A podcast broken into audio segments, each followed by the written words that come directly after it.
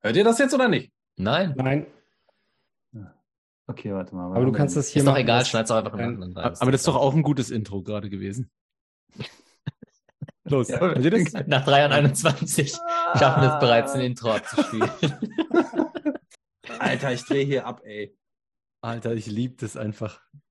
Habt ihr das jetzt gehört? Ja, jetzt. ja. Hervorragend. Dann spielen wir jetzt das Intro ab.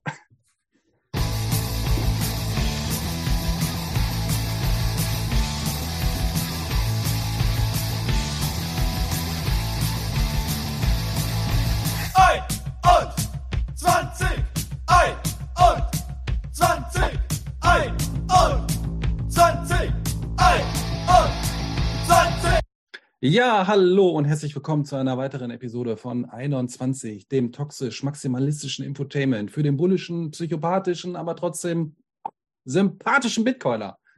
Heute mit einer großartigen Crew am Start. Wen haben wir denn da? Ich sag mal Hallo Dennis. Servus.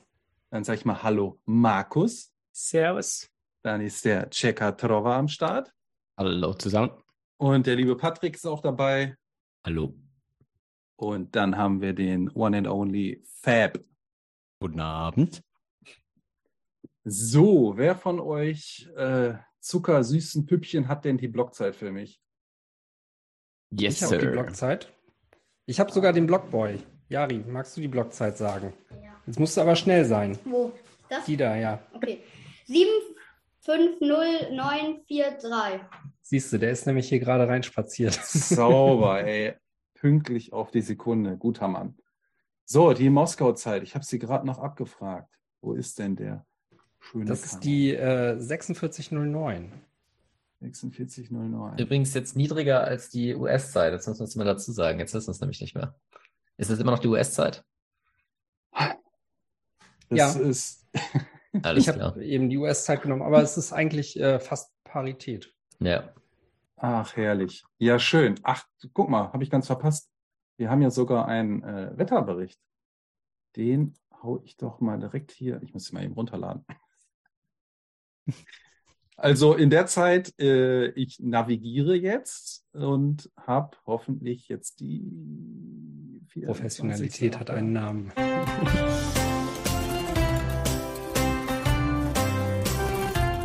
Hallo und willkommen zum heutigen Jubiläumsblock Report.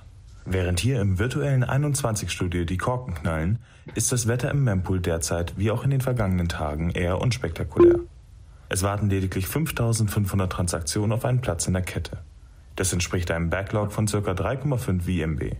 Für eine schnellstmögliche Bestätigung müssen derzeit ca. 6 Set pro VMB eingerechnet werden. Aber auch günstige Transaktionen sollten innerhalb weniger Blöcke bestätigt werden, spätestens aber in wenigen Stunden.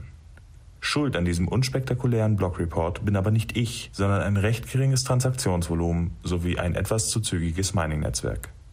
In den letzten sieben Tagen wurden 1068 Blöcke gefunden, was einer durchschnittlichen Blockdauer von 9 Minuten und 30 Sekunden entspricht. Dementsprechend sieht es derzeit so aus, als würde die Mining-Schwierigkeit zur nächsten Periode in circa einer Woche erhöht werden.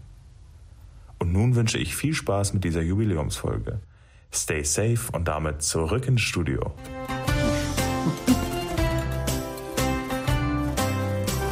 Sehr cool. Ja, danke, Egge. Sehr, sehr cool. Schön. So, was haben wir denn da noch? Am 21. August wurde 21 drei Jahre alt.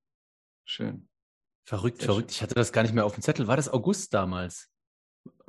Ich, Ja, ich das war das auch ja- nicht auf dem Zettel. Das War war das ja, die erste Folge von dir und Gigi, Markus? ja, ja, was? genau. Das muss die erste Genau. gewesen sein. Weil die danach Ah. kam ja dann erst nach Nach der Lightning-Konferenz. Conference. Und die war im September, oder? September, ja. Ich glaube. Ich habe die damals auf dem Hinflug nach Riga gehört und äh, das steht ja jetzt auch bald wieder an. Und, Wirklich, Äh, du warst einer von den 13. ja, echt? Ich habe es auch gehört als einer der ersten. Du kannst auch nachschauen in die Gruppe. Äh, in die Gruppe war, wer als erstes da reingekommen ist. Also, Okay. kannst du ja im Nachhinein Witzig. gucken. Das war ja im Turm, habe ich natürlich schon verfolgt. Hier Bitcoin im Turm, das war natürlich immer Highlight. Das war schon im Sommer und dann habt ihr ja gesagt, Das habe ich auch immer das. gehört. ja, ja, eben. Also. Wahrscheinlich sind die ganzen 13 Hörer sind alle heute schon in der Crew. Wahrscheinlich drin. Könnte sein. ich Ja. Aber witzig ist ja auch, äh, Egge hat es ja eben auch schon gesagt, äh, heute Folge 147, eine neue Epoche, äh, dass sich das dann jetzt quasi auch gerade so äh, trifft, ne? Das, äh, Perfektes Turning Timing. hier, ja. Perfektes Timing, ja. Äh, übrigens habe ich das nicht selber gewusst, dass, ähm, dass wir Geburtstag haben, sondern es hat natürlich ein äh, Hörer gewusst. Das ist aber auch wieder klar. Also, dass von uns das keiner auf dem Schirm hat. Ich habe es auch nur bei Twitter erfahren. Wenigstens sind die organisiert. Ja, wenigstens die. Ja. Schön. Ja, geil. Also zu den nächsten Punkten. Ähm, wer möchte denn da mal was raushauen? Ich sehe hier, wir haben Meetups als erstes und Zitadelle auf Nee, dem nee, Programm. warte mal ganz kurz. Okay, Wir haben ich noch einen Glückwunsch. Ne? Wir wollen dem Fab für seinen Job gratulieren. Zu seinem Job gratulieren. Ole, ole, ole. Ole. Job, den doch keiner kennt. Dankeschön, Dankeschön, Dankeschön. Hey, All ich habe es in. geschafft als, als Vorletzter der ursprünglichen 21-Crew. Ne, Markus? Jetzt bau den Druck nicht auf. Aber bei dir ist es ja auch, nee, lass mich doch zu Ende reden, bei dir ist das ja gar nicht notwendig. Ja? Das wissen ja viele gar nicht. Das, oder beziehungsweise das wissen alle mittlerweile. Genau. Nee, ja, ich habe den Fiat-Job hingeschmissen. Äh, geil, ähm, gekündigt. Äh, ich werde bald sagen, wo es hingeht. Ähm, jetzt teile ich das aber noch nicht. Aber ich freue mich sehr und dann mal gucken, was die Zukunft bringt. Sehr Alles Gute und einen guten Start wünsche ich dir. Dankeschön. Mega nice, ja. Ich habe schon sehr viele Ideen, habe dir ja geschrieben, was du alles machen kannst für mich. ja, ja, das, das, war, glaube ich, die erste DM, die ich bekommen habe, was ich alles machen soll und kann. Und, äh, es geht so weiter, wie es angefangen hat. So, ja, wie soll es eigentlich weitergehen bei 21? Ich habe mir ein paar Gedanken gemacht, weil ein paar Leute gefragt haben, was wir doch so alles planen. Und ähm, ich habe noch ein paar Sachen aufgeschrieben hier. Und zwar die Meetups sollen auf jeden Fall weitergehen und gefördert werden. Ich glaube, das ist eine sehr, sehr coole Sache. Und der Nico Jech hat mir letztens auch gesagt, dass er das eigentlich auch gar nicht kennt von, von irgendeinem anderen Land. Und ähm, der wird vielleicht da auch einen Artikel drüber schreiben fürs Bitcoin Magazine oder so und das dann vorstellen. Ja, Fab?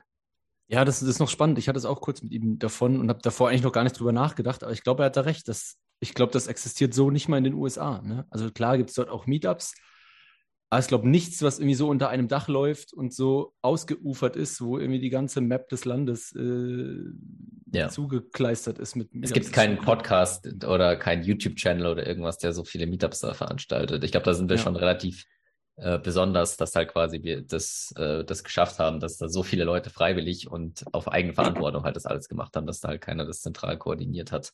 Ja. Und aber man merkt auch wieder, wie doch man eigentlich keine Ahnung hat von den jeweiligen anderen Communities. Also so die amerikanische Community kennt man selber halt, aber die, die Sprachbarriere ist da schon krass. Also ich habe jetzt auch keine Ahnung, wie das mit Meetups in Italien läuft oder irgendwie in Frankreich oder in, in noch exotischeren Ländern. Hoppla. Das ja, das, das, das stimmt wohl, ja. Das, ähm, hast du recht, könnte sein, es gibt noch was viel krasseres in einem anderen Land. Und Wir wissen es halt nicht, ja. Und das, glaube ich, ist recht. schon wertvoll, dass man da das bisschen ähm, so einen Austausch vorantreibt. Bei mir ist jetzt auch nichts bekannt, ähm, aber wir wissen es Ich glaub- nicht. Das ich wäre glaub ganz aber schon- sehen. Man hätte davon mitbekommen, also wir waren ja mal vor einiger Zeit auch auf diesem äh, Twitter-Space von der Adopting Bitcoin, die ähm, das auch mal so als Anlass genommen haben, weil sie mitbekommen hatten, was hier in Deutschland abgeht. Ähm, und wo Gigi dann ja auch dieses Projekt 21.world äh, announced hat, wo sich jetzt auch nach und nach Länder eintragen. Also ich glaube schon, dass wir hier mit dem, was in Deutschland seit der Zitadelle letztes Jahr abging, ähm, auch so ein bisschen Vorreiter und damit auch Inspiration für andere sind. Ne? Also mich hatten nach diesem Twitter-Space auch einige Leute angeschrieben und ähm, fanden das sehr gut, weil ich glaube, was man den Leuten einfach nur nahelegen muss, ist wirklich, dass sie, wenn es bei denen in der Nähe noch nichts gibt, damit starten sollen. Und also es kann ja nichts schiefgehen. Ne? Also vielleicht kommen dann halt irgendwie erstmal nicht viele Leute, aber ähm, das geht halt mit der Zeit voran. Und je publiker das macht, also wir haben auch beispielsweise bei dem Norden Meetup gesehen, das hilft total, wenn man äh, auf Twitter darüber schreibt und so, so finden halt Leute dazu und dann geht's halt in kleinen Schritten voran und ja, drei Leute sind ein Meetup, let's fucking go, ne? Sehr Sehr, cool, ja. Und Habt ihr das letztens gesehen bei ähm, Bitcoin Magazine auf, auf YouTube mit den 48 Stunden in Amsterdam, No Cash, Only Bitcoin? Vom, vom äh, Pleb Music? Mhm. Ja. Der ist ja auch kurz bei irgendeinem Stammtisch da vorbei. Also keiner, keiner wollte natürlich sagen, wo, wo die da, glaube ich, genau sind und, und keiner es hat auch in die Kamera geguckt, alles cool. Aber ähm, da, das war, ist auch ein sehr cooles Video. Also wer das noch nicht gesehen hat, 48 Stunden in Amsterdam, das ist ziemlich cool gewesen. Ja. Ja, ich glaube schon, dass die ähm, ganzen Hauptstädte der Länder jeweils auch so ihr Meetup haben und die sind auch alle gar nicht mal klein. Der wichtige Punkt, der hier aber halt einfach total ähm, für Furore gesorgt hat, ist, dass wirklich dadurch, dass Leute gemerkt haben, dass es eben so einfach ist, die Bitcoiner um sich herum einzusammeln, wir das auch mittlerweile äh, quasi so in die ganzen kleineren Städte getragen haben. Ne? Und ich weiß nicht, wie viele es mittlerweile sind, aber irgendwie 60 oder 70 werden es hier in, äh, im Dachraum mittlerweile sein. Und das hört ja nicht auf. Ne? Also eigentlich ist keine Woche dabei, wo, wo nicht irgendwie ein neues Meetup auf die Karte gemerged wird. Und das macht halt extrem bullish so. Das Problem ist auch irgendwie, man hat so keine Anlaufstelle in den anderen Ländern, wie zum Beispiel ist die 21.space-Seite, wo wie so ein Anschlagbrett ist, wo man alle Meetups auf einmal sieht. Und erst dann auch merkt, ah, hier in meiner Region hat es überhaupt schon ein Meetup, da kann ich ja teilnehmen. Und die aus verschiedenen Quellen die Infos zusammenzusuchen, irgendwie welche sind auf meetup.com, irgendwelche sind nur auf Twitter announced, irgendwelche sind nur privat irgendwie organisiert. Und ich glaube, wenn man jetzt mit auch zum Beispiel auch mit 21.world oder so, so ein Anschlagbrett machen kann, damit die Leute genau wissen, ah, wenn du ein Meetup teilnehmen willst, dann kannst du da drauf und dann findest du gleich deine Meetups auch in deiner Region. Und wenn da nichts drauf ist, dann kannst du selber einstarten. Ich, ich glaube auch der große Mehrwert ist, ist, dass es einfach so eine gewisse Grundhaltung mit vermittelt. Ne? Also egal ob jetzt 21.world oder die 21.space Seite, man weiß halt auch, ähm, keine Ahnung, jemand aus Freiburg kann das jemandem in Berlin empfehlen und weiß, er kann dann das Meetup gehen und der wird dann nicht irgendwie mit Shitcoins oder Scams zuge, zugelabert. Und wenn du einen auf die, also die App oder die Website Meetup kennt ihr ja auch, oder wenn du einen dorthin schickst und sagst, guck doch mal bei dir und gib Bitcoin ein, das hat keine Ahnung, was da rauskommt. Und ich glaube, das ist so ein bisschen der Mehrwert, dass das so ganz leicht gefiltert ist einfach. Ja, das würde ich auch äh, tatsächlich überhaupt nicht unterschätzen, weil ich glaube, äh, 21 bietet halt auch so einem speziellen Schlag von Leuten irgendwie eine geistige Heimat und die Leute wissen halt auch, was sie kriegen, wenn sie quasi zu so einem Meetup gehen. Ne? Ähm, und also es kommt ja ab und zu auch mal Kritik rein, so von wegen, ähm, keine Ahnung, in Hamburg oder Berlin, da gab es ja schon Bitcoin-Meetups. Ne? Warum macht ihr jetzt auch mal auch noch ein 21-Meetup auf die Karte in, in diesen Städten? Und ähm, der Grund dahinter ist halt, dass teilweise diese ähm, Meetups, die bisher schon existierten, beispielsweise in Hamburg ist das so, die haben gar nicht so einen eindeutigen Bitcoin-Einschlag. Ne? Dann ähm, existiert das schon seit fünf Jahren oder so und da wird dann trotzdem auch noch über Bitcoin Cash und sowas geredet. Und das passt den Leuten halt nicht, die quasi so zu einem 21 Meetup kommen würden. Und das war einer der Gründe, warum wir gesagt haben, wir, wir etablieren dann da auch noch zusätzliche Meetups. Und zum anderen ist es halt so, wir wollten keine bestehenden Meetup-Gruppen irgendwie äh, kapern und sagen so, das ist jetzt irgendwie ein 21-Ding. Und von daher glaube ich, ähm, ist das auch schön und gut, wenn in größeren Städten dann halt ein Bitcoin-Meetup äh, und ein 21-Meetup ist. Man muss ja aber auch sagen, du hast jetzt gesagt, ja, wenn wir diese Meetups veröffentlichen, Wollte das machen wir ja nicht mir. Das sind die Leute da draußen. Wir bieten einfach die Plattform und es ist auf GitHub öffentlich zugänglich. Jeder kann Pull-Request erstellen und dasselbe machen und das wird auch von der Community selber gemacht. Und das Lustige ist auch, dass mittlerweile so einzelne kleinere Communities sich gebildet haben und dann untereinander auch wie so Konkurrenzkampf dann stattfindet, zum Beispiel 21 Saarland mit 21 so und so. Und das, das ist auch immer sehr lustig zu sehen. Ja, Wenn du dann auch, ja auch- so Sticker findest, irgendwie in anderen Städten von einer anderen 21 Unter-Community, das ist immer sehr lustig. Ja, zum einen das, zum anderen ähm, auch wie, also man sieht beispielsweise ja auch an diesem Sommerfest, was, äh, was wir im Norden veranstaltet haben oder aus der Toshis Beach, was die Leute äh, im Pod gemacht haben, dass sich diese Gruppen dann auch wieder zu größeren äh, ja, Zusammenschlüssen äh, zusammentun und dann halt auch größere Dinge planen. Ne? Also das macht mich auch mega bullisch, dass das alles schon innerhalb des ersten Jahres so stattgefunden hab, hat und dass einfach auch dieser Austausch und die Durchmischung und quasi auch so dieses mit Ideen befruchten unter den Gruppen existiert. Ne? Und das macht einfach sehr viel Spaß, dabei zuzugucken. Ja, wobei ich auch gehört habe, dass die 21 Meetups schon sehr 21 fokussiert aus sind. Also die meisten, die halt da sind, sind wirklich 21 Leute. Und die meisten, die jetzt irgendwie ein Bitcoin-Meetup suchen, finden normal die nicht. Also das ist schon so ein bisschen so ein Community-Treffen. Und da ist vielleicht die Idee, wie man das noch schaffen kann, dass die Leute dazukommen. Oder ob ich weiß auch nicht, ob das der Fokus ist. Also vielleicht ist es auch einfach nur ein Community-Treffen. Muss wahrscheinlich jede Community für sich entscheiden, wie sie das handhaben wollen, ob, ob sie auch quasi No-Coiner erreichen wollen oder ob sie mehr Leute halt treffen wollen, mit denen sie sich austauschen können über diese ganze 21, äh, sag ich mal, Themen, die in unserem Umfeld so stattfinden. Muss dann jede Community äh, selber entscheiden wahrscheinlich. Ich glaube aber, das entwickelt sich von selbst. Das startet wahrscheinlich als das, was du gesagt hast, dass alle mal so einen Diskussions-Safe Haven mit like-minded Menschen haben. Ähm, und dann sagt aber der eine halt irgendwann, hey, ich schleife jetzt mal meinen Kollegen mit und der schleift seine Kollegin mit und so weiter und so fort. Und sind wir ehrlich, wer einen Abend mit so 21 Plebs rumhängt, der kann eh nicht anders, als danach Bitcoiner zu sein in der Regel. Ja, wir hatten das ja. im Norden beispielsweise auch, dass äh, da durchaus dann auch Leute gekommen sind, die vorher entweder wenig Draht insgesamt zum Thema hatten oder auch ähm, einfach gar keinen Kontakt mit 21. Und äh, die wurden da entweder halt von Leuten angeschleppt, äh, die, die halt da schon drin waren oder ich glaube, ein paar sind sogar einfach auch irgendwie äh, durch sonstige Kontakte da hergekommen. Und ja, die fühlen sich wohl, die kommen da immer wieder, weil Bitcoiner und 21er halt ähm, ja einfach eine, eine Gruppe von scheinbar netten Menschen sind. Aber jetzt müssen wir zum nächsten Punkt, hey. Das war jetzt nicht geplant, dass ihr da jetzt bei diesem Punkt hier eine halbe Stunde. Ganz, ganz zufällig haben wir da selbst eine Beweihräucherung gemacht. Das war natürlich nicht geplant. Ey, heute also ist Geburtstag Punkt. und Jubiläum. Wir feiern uns einfach mal richtig Richtig. so, jetzt kommen wir zum nächsten Punkt, sonst kommen wir heute nicht durch. Ähm, Zitadelle. Also ich fand es halt ganz, ganz toll. Erstmal die, die Zitadelle in der Schweiz war fantastisch. Danke, Chaka. Und was ich auch fantastisch fand, Bitcoin Only. Ihr habt da wieder eine Messlatte gelegt das natürlich für die nächsten ähm, ähm, Zitadellen äh, nicht zu unterbieten ähm, sein wird. Also da muss man drüber. Also Shitcoins sind jetzt tabu, egal ob ähm, Ethereum oder Euro oder Dollar, was auch immer. Äh, und ähm, ich fand es auch klasse, dass die Österreicher jetzt gesagt haben, ja, wir machen das jetzt als nächstes. Also Nico Jelch hat sich, glaube ich, ja, Nico Jelch hat sich bereit erklärt. Er wurde freiwillig ausgewählt von uns, ja obwohl er schon ein bisschen zurückgerudert hat. Der, der hat, hat, mir schon geschrieben, dass er sich das jetzt nicht zutraut und so. Aber ich meine, ja, aber es geht ja nicht Community darum, dass man das als führende Person in die Hand nimmt, sondern dass man halt Leute vielleicht sucht, die Lust haben und dann irgendeine so Art von Gruppe halt zustande kommt, die der eine macht Promotion, der andere macht Veranstaltungen, der andere hilft mit, der andere und so weiter. Ne? Man kann an Aufgaben ja auch wachsen.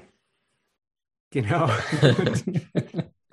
und ich denke mal, die österreichische Community, die ist da so groß und stark, dass die das locker stemmen werden nächstes Jahr. Und ich freue mich schon drauf, dass die Zitadelle jetzt in Österreich stattfinden wird, 2023. Ja, fantastisch. Also das Konzept hat mir jetzt auch irgendwie ja, sehr gut gefallen. Ne? Das hat sich so entwickelt. Jetzt auch in der Schweiz, muss ich sagen, davon habe ich ja fast nichts mitbekommen. Ihr habt das ja ganz alleine eigentlich gemacht. Und ähm, so habe ich mir das vorgestellt. Oder Fab? So stelle ich mir das ja immer vor. Ich weiß, so stellst du dir das immer vor. Ich wollte gerade sagen, ja, das ist schon ein Talent. Du schaffst es einfach. Du sagst jetzt wieder, das wird in Österreich sein und es wird am Ende in Österreich sein. Du hast wieder Realität äh, nach deinem Gusto geformt.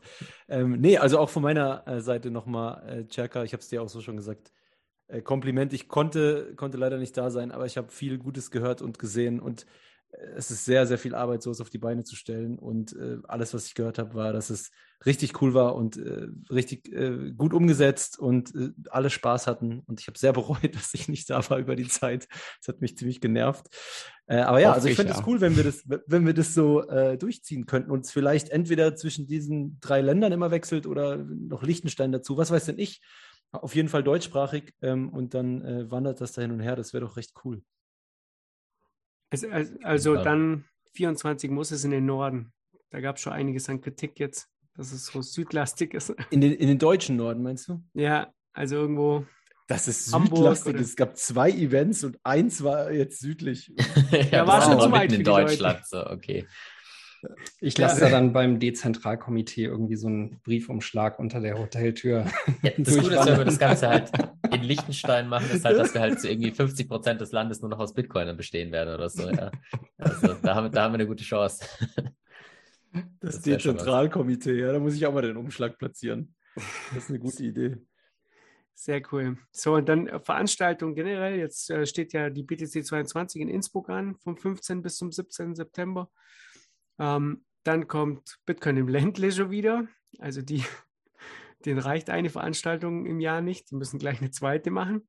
Vom 4. bis 6.11. Äh, im Hotel Princess in Blochingen. Satoshis Bleibe steht ja auch schon länger fest, äh, 2023, 12. bis 14. Mai. Und ähm, grundsätzlich finde ich es eigentlich klasse, dass wir so große Veranstaltungen haben mit ein paar hundert Leuten und dann aber auch viele kleine lokale Veranstaltungen, wo halt eher für die, für die Plebs halt ähm, aus, der, aus der Gegend, die halt jetzt nicht unbedingt 800 Kilometer dafür fahren, aber halt so regional das halt veranstalten wie äh, im Norden oder jetzt hier ähm, im Ländle und so. Also das, das finde ich äh, sehr gut. Ich glaube, das ist auch ein Konzept für die Zukunft, dass wir das dann so äh, handhaben oder also gesagt, wir handhaben es ja nicht, das entwickelt sich einfach so. Wir kommentieren das sozusagen nur. Ja. Ja, hast du eben ja. auch schon gesagt, äh, Satoshis bleibe nochmal auch in der gleichen Location. Ich glaube, das ist auch äh, ein ganz gutes Zeichen, wenn, wenn äh, Leute uns auch als Bitcoiner und Konferenzorganisatoren gerne mehrmals haben. Auch da nochmal äh, großes Lob an, an Scherka. Ich habe ähm, diese Geschichte von dem, von dem Bauern in dem Podcast, den, die ihr erzählt habt, gehört. Ich hatte echt Gänsehaut, äh, weil das echt äh, ein schönes Zeichen ist. Und das klang auch so, als wenn der auch derbe Bock hätte, demnächst euch nochmal wieder alle zu hosten. Das definitiv. Ich muss ihr auch sagen, ihr, ihr, lobt jetzt alle mich, aber das, das war ja nicht ich. Ähm, das, das waren die, die ganzen Plebs aus der Community. Und das zu sehen, wie, wie das alles so funktioniert und wie Markus immer sagt, ja, alles dezentralisiert. Und das ist wirklich, wirklich schön. Und dieser Bauer hat, hat so Freude und äh, ich würde mal behaupten, wenn wir sagen Zitadelle 2023, wenn Österreich äh, nicht will, dann können wir das gleich nochmal da machen, kein Problem. Ja, ich denke, das lässt Nico sich jetzt aber auch nicht mehr nehmen. Ne? Also der ist jetzt heiß, der, äh, der zieht das durch und nochmal auch da großes Lob, Nico, äh, du packst das. Äh, Grüße an der Stelle, Nico. Äh, Jerka, ganz kurze kleine Frage noch. Hast du das Gefühl, das lag einfach an, an dem oder an denen, wie sie vom Typ sind, dass sie so schnell dann wirklich auch auf den Bitcoin-Trichter gekommen sind? Oder denkst du, das liegt an der allgemeinen Weltlage und dass Leute schon gerade sehr hellhörig und auf der Suche nach einer Lösung für den ganzen verrückten Wahnsinn sind? Was es effektiv ist, weiß ich nicht. Ähm, also wir haben geplant, zusammen mit der Christa, die den Heinz, diese Bauer, georangepillt hat, in äh, ein Interview-Podcast-Folge zu machen bei Plebs Taverne, zusammen mit dem Bauern. Und da würde man dann auch genauere Infos herausfinden können. Aber meine Meinung ist, dass es halt einfach zur Location gepasst hat. Er selber Bauer, Selbstsouveränität und ist, ist sehr schlau, ähm, bekommt sehr viel mit über, was so in, in der Welt passiert und hinterfragt sehr viel. Und das ist dann alles so, sind dann sehr gute Zutaten, wenn du dann mit der Lösung kommst, Bitcoin, dass er dann checkt, ah, okay, ja, das, das macht wirklich Sinn. Das, das ist so. Oder er ist aber nur ein schlauer Geschäftsmann. Diese, Oder so. Das darf man auch nie aus den Augen verlieren. Weil wenn du weißt, da sind viele Leute, die wollen unbedingt ihre Bitcoin ausgeben und ich habe hier noch ein paar Sachen zu verkaufen, dann, also ich, ich sag ja noch. Ne? Also auf das jeden Fall habe ich gesehen, sein. dass seine Augen sehr groß geworden sind, als er die Satoshis auf der Wallet empfangen hat. Also äh, das äh, darf man nie, diesen Effekt darf man auch nie äh, vernachlässigen. Ja. Okay, Spenden. Dennis, äh, willst du mal erzählen, was wir so an Satoshis in letzter Zeit rausgehauen haben. Ja, cool. Ähm, also eigentlich war das ja so, dass diese Aktion, die da gerade rund um Hodlonaut läuft, äh, nämlich defendingbtc.com, äh, wo ihr auch mal alle vorbeischauen könnt, ähm, die haben wir zum Anlass genommen, nochmal unsere Spendenseite zu aktualisieren, weil wir haben in letzter Zeit relativ äh, oder wir haben mehrere Projekte ähm, mit Spenden beworfen, die ja aus dem Community-Topf äh, kommen, sei es durch die Shoutouts oder äh, andere Gelder, die da reingekommen sind. Ähm, ich würde aber noch mal eben kurz was zu der Hodlonaut-Geschichte erzählen, weil ähm, da haben wir auch gerne wieder Geld eingeworfen und ähm, Ja, also da geht es ja quasi um diesen Rechtsstreit, den der Mann gerade leider mit Craig Wright hat und äh, sich da quasi gerichtlich auseinandersetzen darf. Und äh, das Ganze ist wohl sehr, sehr teuer, weil es diesen Gerichtsstreit sowohl in Norwegen als auch in London gibt, wenn ich das richtig mitbekommen habe. Und ähm, die Kollegen von Notsignal haben heute dazu gerade auch eine Folge ähm, veröffentlicht, auf die ich an der Stelle einfach mal verweisen würde. Also wer wem das alles jetzt noch nichts sagt und äh, wer sich dafür äh, interessiert, der sollte da mal reinhören. Jedenfalls ähm, haben wir dieses Projekt auch unterstützt und das äh, wäre, glaube ich, auch eine coole Sache, wenn sich jeder mal defendingbtc.com anguckt und äh, schaut, ob er da nicht auch ein äh, bisschen Geld einwerfen will. Das Ganze ist so ein äh, eigentlich angedacht als ein genereller Legal Defense Fund, wenn es um Bitcoin geht. Und ähm, dieser äh, Hodlonaut Case ist jetzt quasi so der erste. Ähm, organisiert wird das Ganze von OpenSets und dahinter stehen beispielsweise äh, Matt Odell und äh, andere bekannte Bitcoiner, die quasi da im Board sitzen und dann eben sich überlegen, welchen Projekten die Funds, äh, die da gespendet werden, ähm, zugutekommen. Ja, genau. Und ähm, Defending BTC war dann halt eins von, äh, von den Projekten, die, wir, die wir mit auf die äh, Spendenseite gepackt haben. Ihr findet das Ganze auch auf 21.space äh, slash spenden. Und ähm, unter anderem haben wir auch die ganzen 21 Events, die jetzt den Sommer über stattgefunden haben, beispielsweise eben ähm, Satoshis Beach oder das Sommerfest im Norden und was da sonst noch so war, Bitcoin im Ländle, ähm, haben wir äh, auch mit den Spenden unterstützt. Und äh, das PlebRap-Projekt beispielsweise auch, ähm, was, was ihr hoffentlich äh, auch alle kennt. Ähm, ja, ansonsten gab es noch diese äh, Geschichte, ähm, wo der junge Mann Schnitzel, äh, Michael Schmidt, äh, dieses Heizen mit Bitcoin-Minern äh, äh, da quasi so ein bisschen rumexploriert, was man da machen kann. Den hatten wir auch mal bei uns im Stammtisch, meine ich, ne? Genau, den haben wir auch mit Geld beworfen, damit er äh, da so ein bisschen äh, Dinge rausfinden und veröffentlichen kann. Und ansonsten äh, haben wir auch noch bei der Hochschulmesse in Kempten äh, mitgeholfen. Da unterstützen wir den Gender Studies äh, Studiengang. Nein, kleiner Spaß. Äh, da haben wir Bitcoin-Bücher gespendet und der Bitcoin-Standard ist da, glaube ich, auch in der Bibliothek gelandet. Da hat der Beppo ganz viel gemacht, ähm, unser fleißiger Eisverkäufer. Und ansonsten gingen auch noch drei Schülertickets äh, raus an Schüler, die wir bei den Ticketkosten für das Blocktrainer-Event 2022 unterstützt haben. Ja, und äh, wie gesagt, über 21.space slash spenden findet ihr auch noch die anderen Projekte, die wir mal unterstützt haben und auch unsere Empfehlungen für Dinge, die ihr direkt mit euren Sets bewerfen könnt, falls ihr was sucht, um dort mal zu spenden. Ja, over and out von dieser Stelle. Sag mal, hat sich da nicht mal irgendjemand über, auf, auf Twitter beschwert, warum man, eine, warum man in der Schule den Bitcoin-Standard oder so verteilt? Ja, da gab es ein, äh, ja, ja. ein großes Hallo. Das, das war aber eine andere Aktion. Das ich glaube, war, die Antwort auf die Frage, hat sich da jemand auf Twitter beschwert? ist immer, ist immer ja. ich glaube, da gibt es kein Thema. Egal wie der das nicht ist, das ist, ja, das so. Äh, ja, nee, das war das, als wir einer Schulklasse ähm, das kleine Bitcoin-Buch äh, ja, genau. hatten, ausgestattet hatten. Die mussten so eine Schularbeit darüber machen, mussten darüber researchen, das noch kritisch hinterfragen und eine Präsentation drüber machen. Und da Ach, da gab es doch ein Bild, glaube ich, von den Schülern. Wokis durchgedreht. Wo, da ja, wurde doch Buch aber über, über, genau, jeder hat ein Buch genau. und dann war, wird doch irgendwie, sollte man doch verklagen und all so ein Kram. ja, ja, also mich würde auch nicht wundern, wenn da, wenn da die ein oder andere Beschwerde reingegangen ist, ja. Okay. Ja, heutzutage yeah. ist das nicht mehr so gern gesehen, wenn in der Schule Dinge äh, näher durchleuchtet und kritisch hinterfragt werden. Deshalb musste da die Berliner Boko Haram intervenieren.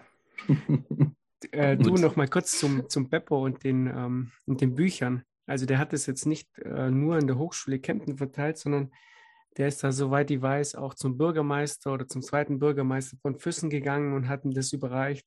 Also ich weiß es aus der Zeitung. Hat mich auch ein bisschen gewundert, als ich auf einmal aufgeschlagen habe und dann sehe ich dann den Beppo mit Bitcoin-Büchern vom Fab, die er gerade dem Bürgermeister überreicht. Also ich muss sagen, der Beppo ist schon äh, eine ganz große Nummer hier, hier im iOS. Der gibt richtig Vollgas. Und habe ich das richtig gelesen, dass du mit ihm zusammen Eis verteilst? Also der Plan ist, dass wir, dass wir uns da in Innsbruck hinstellen und, ähm, und den Leuten eine Wallet einrichten. Also praktisch ähm, ja, Leuten auf der Straße eine Wallet einrichten, denen ein paar Sets geben und die kaufen sich dann ein Eis. Ja, aber das heißt, also wenn wir das gleich gesagt hätten, dass Markus Wahl dort am Eisstand sein wird, äh, dann äh, sind ja, also jetzt gibt es vielleicht noch drei Minuten Tickets, nachdem das jetzt hier on air. Mit Sicherheit, ja. Ich habe gedacht, ich bleibe jetzt nicht in dem Event, sondern ich stelle mir mit Beppo draußen hin und ähm, äh, onboard ein paar Leute noch. Ja. Also der Plan ist auch hier dein, ähm, dein One-Pager zu verteilen, Fab. Du hast so einen tollen One-Pager, den drucken wir dann noch aus und geben es den Leuten in die Hand. Äh, und ich denke mal, Bitcoin und Eis, so eine Kombination, das bleibt einfach im Gedächtnis. Positiv, natürlich. Also, wo mir jetzt gerade wieder in den Sinn kommt, vielleicht sollten wir mal eine Kombi machen. Es gibt doch diesen anderen Flyer auch noch, ähm, wie man eine Wallet runterlädt. Sollten wir mal eine Kombi machen aus den wichtigsten Facts von diesem One-Pager, noch kürzer und wie und welche Wallet und dann ab dafür. Kriegen wir Mal hin. schauen, ob ich das dezentralisieren kann. Na, ich mache es selber. Alles gut, die machen Bist auch du dann am Eisstand oder ist es jemand anderes? ich, Markus Tomina wahrscheinlich. Weiß ich nicht, wer da steht. Also gut. Äh, nächster Punkt, äh, Magazin. Ja, ihr wisst, arbeiten wir am Magazin oder ähm, ein gutes Team, das ich gefunden habe, arbeitet daran, wirklich super Leute. Und ähm, warum lachst du jetzt? Weil du selber einfach lachen musstest gerade, als du gesagt hast, wir machen und dann musst du sagen, ah nee, also da arbeitet ein Team dran. Da musst du selber Ja. gerade grinsen. Ja, also ihr seht, da sind viele Punkte, weißt du, ich muss ein bisschen was abgeben, ja. Äh, koordinieren, abgeben.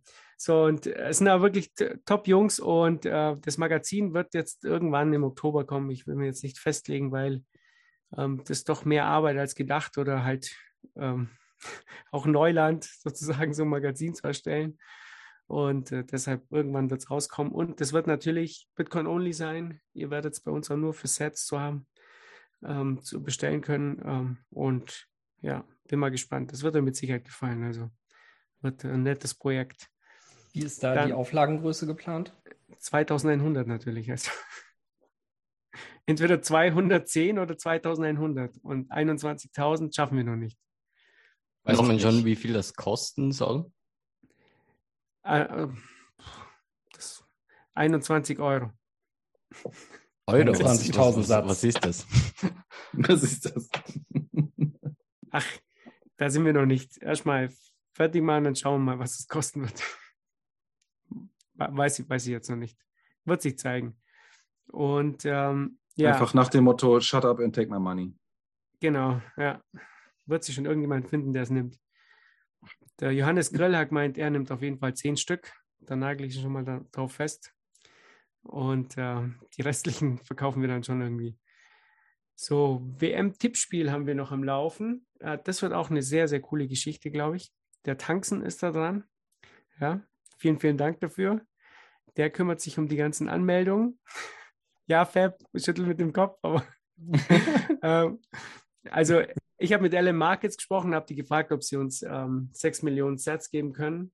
Äh, die gibt es für euch zu gewinnen. Glaube ich, der erste kriegt 3 Millionen Sets, dann der zweite 1,5 und so weiter. Und ähm, ihr müsst 50.000 Sets zahlen, um da mitspielen zu können bei der WM. Und diese ganzen Sets von den Mitspielern, die gehen an dieses äh, Projekt in Südafrika, Bitcoin Ekasi. Äh, Habt ihr bestimmt schon mal gesehen auf Twitter. Und ich finde es sehr, sehr cool, dass die, dass die WM halt kurz, kurz vor Weihnachten endet und dann können wir denen hoffentlich so 10 Millionen Sets spenden und das wäre eine sehr, sehr coole Aktion, glaube ich. Ähm, und das ist ja auch ein Projekt, ich meine, da, da machen 10 Millionen Sets schon was aus. Ja, also bin gespannt. Die machen ja sehr, sehr viel mit Lightning dort unten und natürlich das ganze Tippspiel und so läuft natürlich auch nur über Lightning. Ich, wir haben kein Bankkonto, wir können keine Euros annehmen. Ich wüsste auch gar nicht, wie mir das Tippspiel jetzt mit Euros eigentlich aufziehen würde. Da müsste ich ja immer mein Bankkonto angeben und dann müssten die dann da was überweisen. Nee, und, du musst äh, Bargeld per Brief verschicken. ah, ja, hört sich. Dann würde das Bankkonto gesperrt werden und du müsstest bei deiner Bank anrufen. Hört sich, hört sich sehr cool an für ein Tippspiel. meine Frau wäre da bestimmt happy. Ja, wie gesagt, also mit, da sieht man auch, mit Lightning funktioniert es halt ganz, ganz einfach. Ja.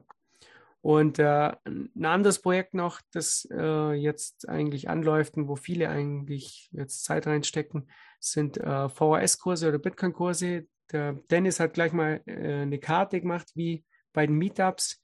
Und da wollen wir diese ganzen Bitcoin-Kurse ähm, im Dachraum eben draufpacken. Und geplant ist auch, äh, dass wir so Vorlagen generieren. Das heißt also einzelne Module, wo zum Beispiel Cypherpunk-Geschichte oder wie funktioniert eine Blockchain. Und die könnt ihr euch dann runterladen und zusammenstellen, je nachdem, wie ihr den Vortrag machen wollt. Ja. Und das soll dann auch grafisch äh, gut aussehen. Also macht ihr keine Sorgen, Fab. Ähm, ich habe da jemanden, der das macht, damit es auch schön teilen, wer das ist? Wer macht das? Äh, Jemand ist anders. Jemand anders, ja. ich sag's dir mal. Okay, ist gut. Wobei, bevor wir hier jetzt zu viel auf Markus rumhacken, der erste Kurs, der existiert ja schon auf der Karte, ne? Und den, äh, soweit ich weiß, bietest du den ja selber an. Trading im Turm, ja. Richtig. Sehr cooler Joke. Und da haben, übrigens hat einer nachgefragt, ob es den wirklich gibt. Unfassbar eigentlich, ja. Also, nee, aber also ich finde die VHS, äh, jetzt mal Spaß beiseite, ich finde die VHS-Kurse-Sache äh, richtig cool. Also vor allem, dass man sich da auch mit den Inhalten ein bisschen koordiniert. Ähm, ich hoffe, zu viele Köche verderben nicht den Brei, aber das kann schon sehr, sehr gut werden, wenn da viele drüber gucken und nochmal ergänzen und so, finde ich cool. Ich glaube, das ist ja auch nur ein Angebot. Ich meine, das kann ja jeder auch selber machen. Ja, soll ja nur ein Angebot sein für Leute, die sagen, oh Mensch, ich weiß nicht, ob ich so einen Kurs geben will. Und was ich auch richtig gut finde, ist, dass jetzt über die Meetups sich Leute finden, die sagen, ich habe jetzt keine Lust, den Kurs alleine zu geben und dann geben wir ihn zu zweit oder zu dritt. Ja, und ähm, so entwickelt sich das dann. Und ich glaube, wenn wir dann so eine auf der Karte, wenn immer mehr so Kurse auftauchen, und ich glaube auch der Name VHS-Kurs, das ist ein bisschen schlecht gewählt. Ich glaube, die Schweizer kennen das gar nicht. Da gibt es gar keine VHS-Kurse, also Volkshochschulkurse. Das gibt es nur in Deutschland. Und ihr könnt auch ganz normale Bitcoin-Kurse dort eintragen. Wir müssen das eigentlich umbenennen in Bitcoin-Kurse sozusagen. Und ähm, das Schöne an, an, an diesen VHS-Kursen ja, war ja, dass man, wenn man die da einträgt, dann erreicht man ganz, ganz viele Leute, die normalerweise mit 21 oder Bitcoin so nicht in äh, Kontakt kommen würden. Ähm, ich habe da auch mal Kurse gegeben und da kommen halt dann Rentner und der Polizeihauptkommissar war auch schon mal im Kurs gesessen, war ein bisschen unangenehm. Und äh, ja, also so, solche Leute und das war halt wirklich toll. Also mir hat mir das Spaß gemacht und ich glaube, das wird euch auch Spaß machen. Wenn ihr überlegt, so einen Kurs zu geben, nehmt euch einfach ein Herz und, und oder fragt jemanden in der Community oder im Meetup. Meistens gibt es ja ein Meetup in der Nähe, äh, ob da jemand helfen will und dann macht ihr das zu zweit oder zu dritt und dann kriegt man das schon hin. Ja? Und ich würde es halt klasse finden und ich glaube, das wäre auch für die Adoption halt eine, eine ganz, ganz große Geschichte. Es können ja auch thematisch verwandte Themen sein, so äh, Karnivorismus oder Waffen aus dem 3D-Drucker. Warum Steuern Raub sind. Ich, ich glaube, da hat man gute Chancen. Ja, so würde ich deinen Kurs nennen, Dennis. Schauen wir mal, wie viele Leute sich anmelden. Das würde mich wirklich interessieren. Auf jeden Fall landest du im WDR oder wo war das? Bei, Stimmt. ähm, bei den Marktradikalen. Auf jeden Fall wird sich jemand auf Twitter darüber aufregen. Das kann ich dir gleich sagen. Gut, also Ziel muss es sein, dass die äh, Mitarbeiter vom Finanzamt sich da in ihrer Freizeit Richtung Bitcoin schulen lassen. Genau. Ja. Ja, das war es eigentlich dann schon, ja. Da bin ich schon mal durch und lehne mich jetzt zurück und höre ein bisschen zu. Jetzt ein bisschen zuhören. Äh, ich habe gar nicht so viel Zeit äh, gehabt, mich vorzubereiten, aber ich habe so zwei, drei Themen ausgepackt. Und ähm, mir ist letztens äh, oder die Tage bei so einem Internetmagazin so ein kleiner Fauxpas aufgefallen. Da hieß es, NFT-Team akzeptiert Kryptozahlung. Da musste ich dann mal ein bisschen genauer hingucken und dachte so, uiuiui, was haben die denn da für einen kleinen Schreibfehler? Natürlich halt, wollten die sagen, ein NFL-Team akzeptiert äh, ja, Bitcoin, denn die Houston Texans, dort kann man nun seine, seine VIP-Launch, seinen Sitzplatz mit Bitcoin bezahlen, gemeinsam mit BitWallet, einem Wallet-Anbieter aus den USA, der auch aus Houston kommt. Ähm, tritt das jetzt anscheinend sofort in Kraft, dass man diese Zahlungsart wählen kann. Äh, laut der Ankündigung ist auch BitWallet nun das offizielle Digital-Währungs-Wallet. Äh, ja, ist es die digitale Wallet der Houston Texans, also als offiziell gekürt worden. Zitat von Greg Grissom, dem Präsidenten von Houston Texans. Wir sind stolz darauf, mit BitWallet zusammenzuarbeiten, um unseren Fans, die den Texans Game Day in unserer äh, Suite genießen wollen, ein, eine spannende Option zu bieten. Ich bin mal gespannt, ob andere Franchises hier demnächst auch noch aufspringen werden. Ähm, die NFL tastet sich ja immer mehr ran zum Thema Bitcoin und zu meiner Freude, soweit ich das beurteilen konnte und habe das in einigen Berichts, Berichten gelesen, distanzieren sie sich auch noch ausdrücklich von NFTs, also nicht so wie einige äh, Rapper oder sonstige Künstler da draußen, die jetzt so diese NFT-Welle noch mitnehmen möchten. Ja, genau. Also hier nochmal kleine Sportnews am Rande. Was habe ich noch aufgeschnappt? Und zwar, äh, ja, wir haben es hier heiß, in, in Australien wird es auch heiß. Äh, Australien beabsichtigt, eine virtuelle Bestandsaufnahme der Kryptowährungsbestände seiner Bürger vorzunehmen. Man muss sich erstmal hart schmunzeln. Also, äh, ja, wie die neue Executive in Canberra diese Woche bekannt gab, soll das wohl demnächst gemacht werden. Die Initiative zielt darauf ab, die verschiedenen Arten und Verwendungszwecke digitaler Währung zu katalogisieren, die sich im Land befinden muss ich auch nochmal gut schmunzeln und wird als ein Schritt zur Identifizierung von Kryptoassets gesehen, die reguliert werden müssen. Und wie dies geschehen soll, will man sich noch äh, ja, drüber, drüber informieren. Australien wird das erste Land sein, das eine Bestandsaufnahme von den Kryptobeständen vornimmt, betonte Chalmers, muss sich allerdings direkt an, äh, an Simpsons denken, an den Oberschulrat Gary Chalmers, ich stelle mir jetzt so einen, so so einen, so einen alten äh, Typen vor, der da durch die Gegend kursiert und ja, fängt da an, solche Sachen vorzunehmen. Ähm, fand, ich, fand ich sehr, sehr kurios, die Aussage, zumal ich glaube, letzte Woche wurde bekannt gegeben, dass Kanada auch noch irgendwie vorhat, bestimmte ähm, oder spezifizierte Kryptoassets ähm, ja zu erlauben, dass man die unbegrenzt einkaufen kann Dazu gehört natürlich Bitcoin und leider folgen noch drei Shitcoins, Ethereum, Bitcoin, Crash, äh, Cash und Litecoin. Und ja, alle anderen Kryptowährungen dürfen wohl nur von normalen Investoren, was auch normale Investoren sein sollen, darf man wohl in Höhe von 30.000 US-Dollar pro Jahr einkaufen. Ich weiß zwar nicht, warum man äh, diese Sachen so äh, reglementieren muss und den Leuten das verbieten soll, aber okay. Ähm, ich fand. Das ist ja noch viel schlimmer bei diesem Gesetz. Hast du mal die, da gibt es ja Ausnahmen ohne Ende. Also ich glaube, die Hälfte der Staaten zählen da gar nicht dazu. Also praktisch nur bis 30.000 ähm, Dollar, außer ihr mhm. lebt in dem und dem und dem und dem ja, Staat. Es ist und dann, total bescheuert. Es ist einfach nur richtig bescheuert. Und dann je nachdem, welche, ähm, welche Lizenz du hast, dann gilt es nicht mehr oder gelten, äh, gelten andere äh, Limits und so, also komplett ähm, komplett. Also ich keine Ahnung, wer sich sowas ausdenkt. Das muss irgendein Sesselpupser sein, der keine Ahnung hat und äh, whatever, ist auch egal, sollen die mal machen. Trudeau wird klatschen.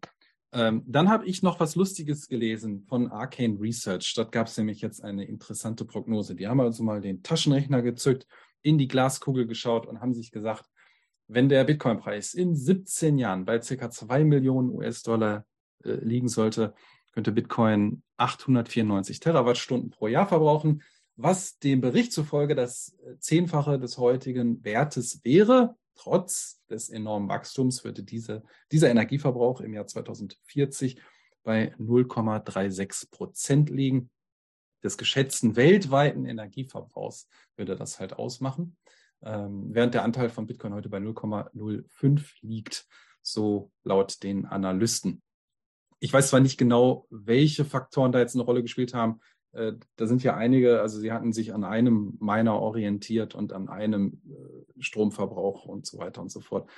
Ähm, aber ja, klingt ja, klingt ja schon mal ganz interessant, dass sich die Leute auch schon mal damit befassen, bevor die Leute sagen, wie viel, wie viel, ein zehnfaches, hundertfaches an Terawattstunden da verbraucht wird, weil Bitcoin äh, die Ozeane zum Dampfen bringt.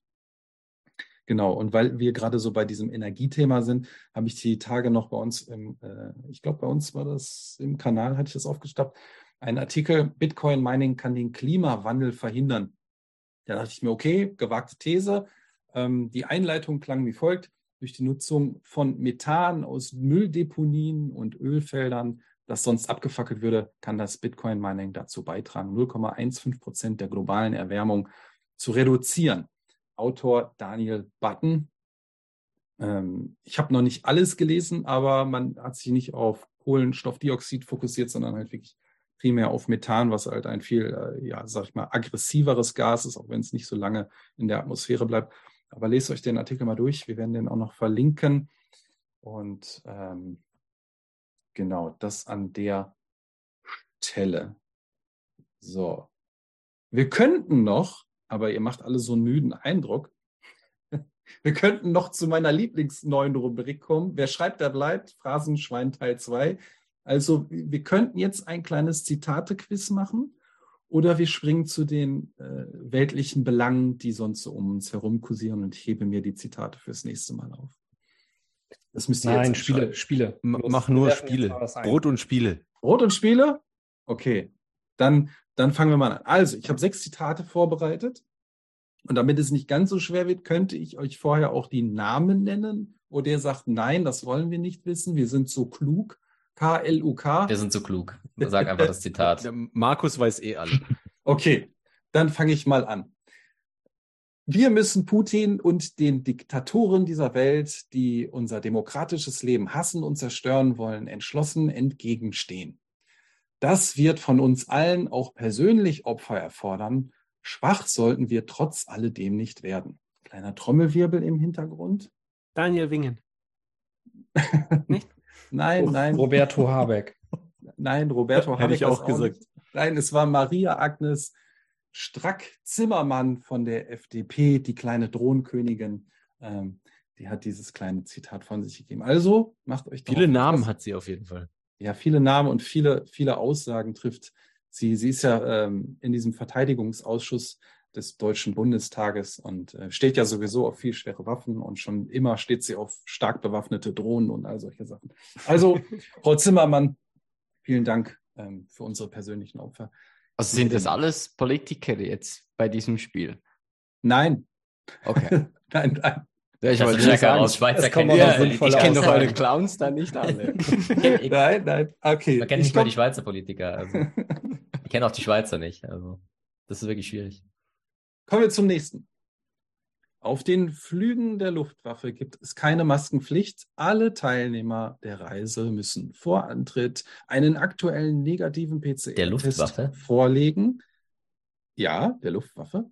Damit ist ein. Ja, die fliegen doch mit der Luftwaffe. Damit ist ein hohes Schutzniveau gewährleistet. Wer hat das? Ja, wer hat sich da. Politiker und so. Aber das ist der Habeck, oder? Ministerin. Nein, es, es, es, war, es war kein direkter Politiker.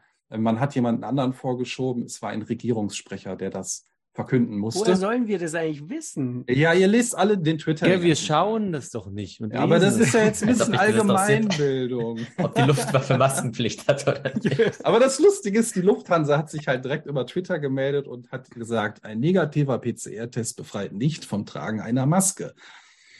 Von daher. Also, also aber das ist ja jetzt schon sehr kommen jetzt bessere jetzt.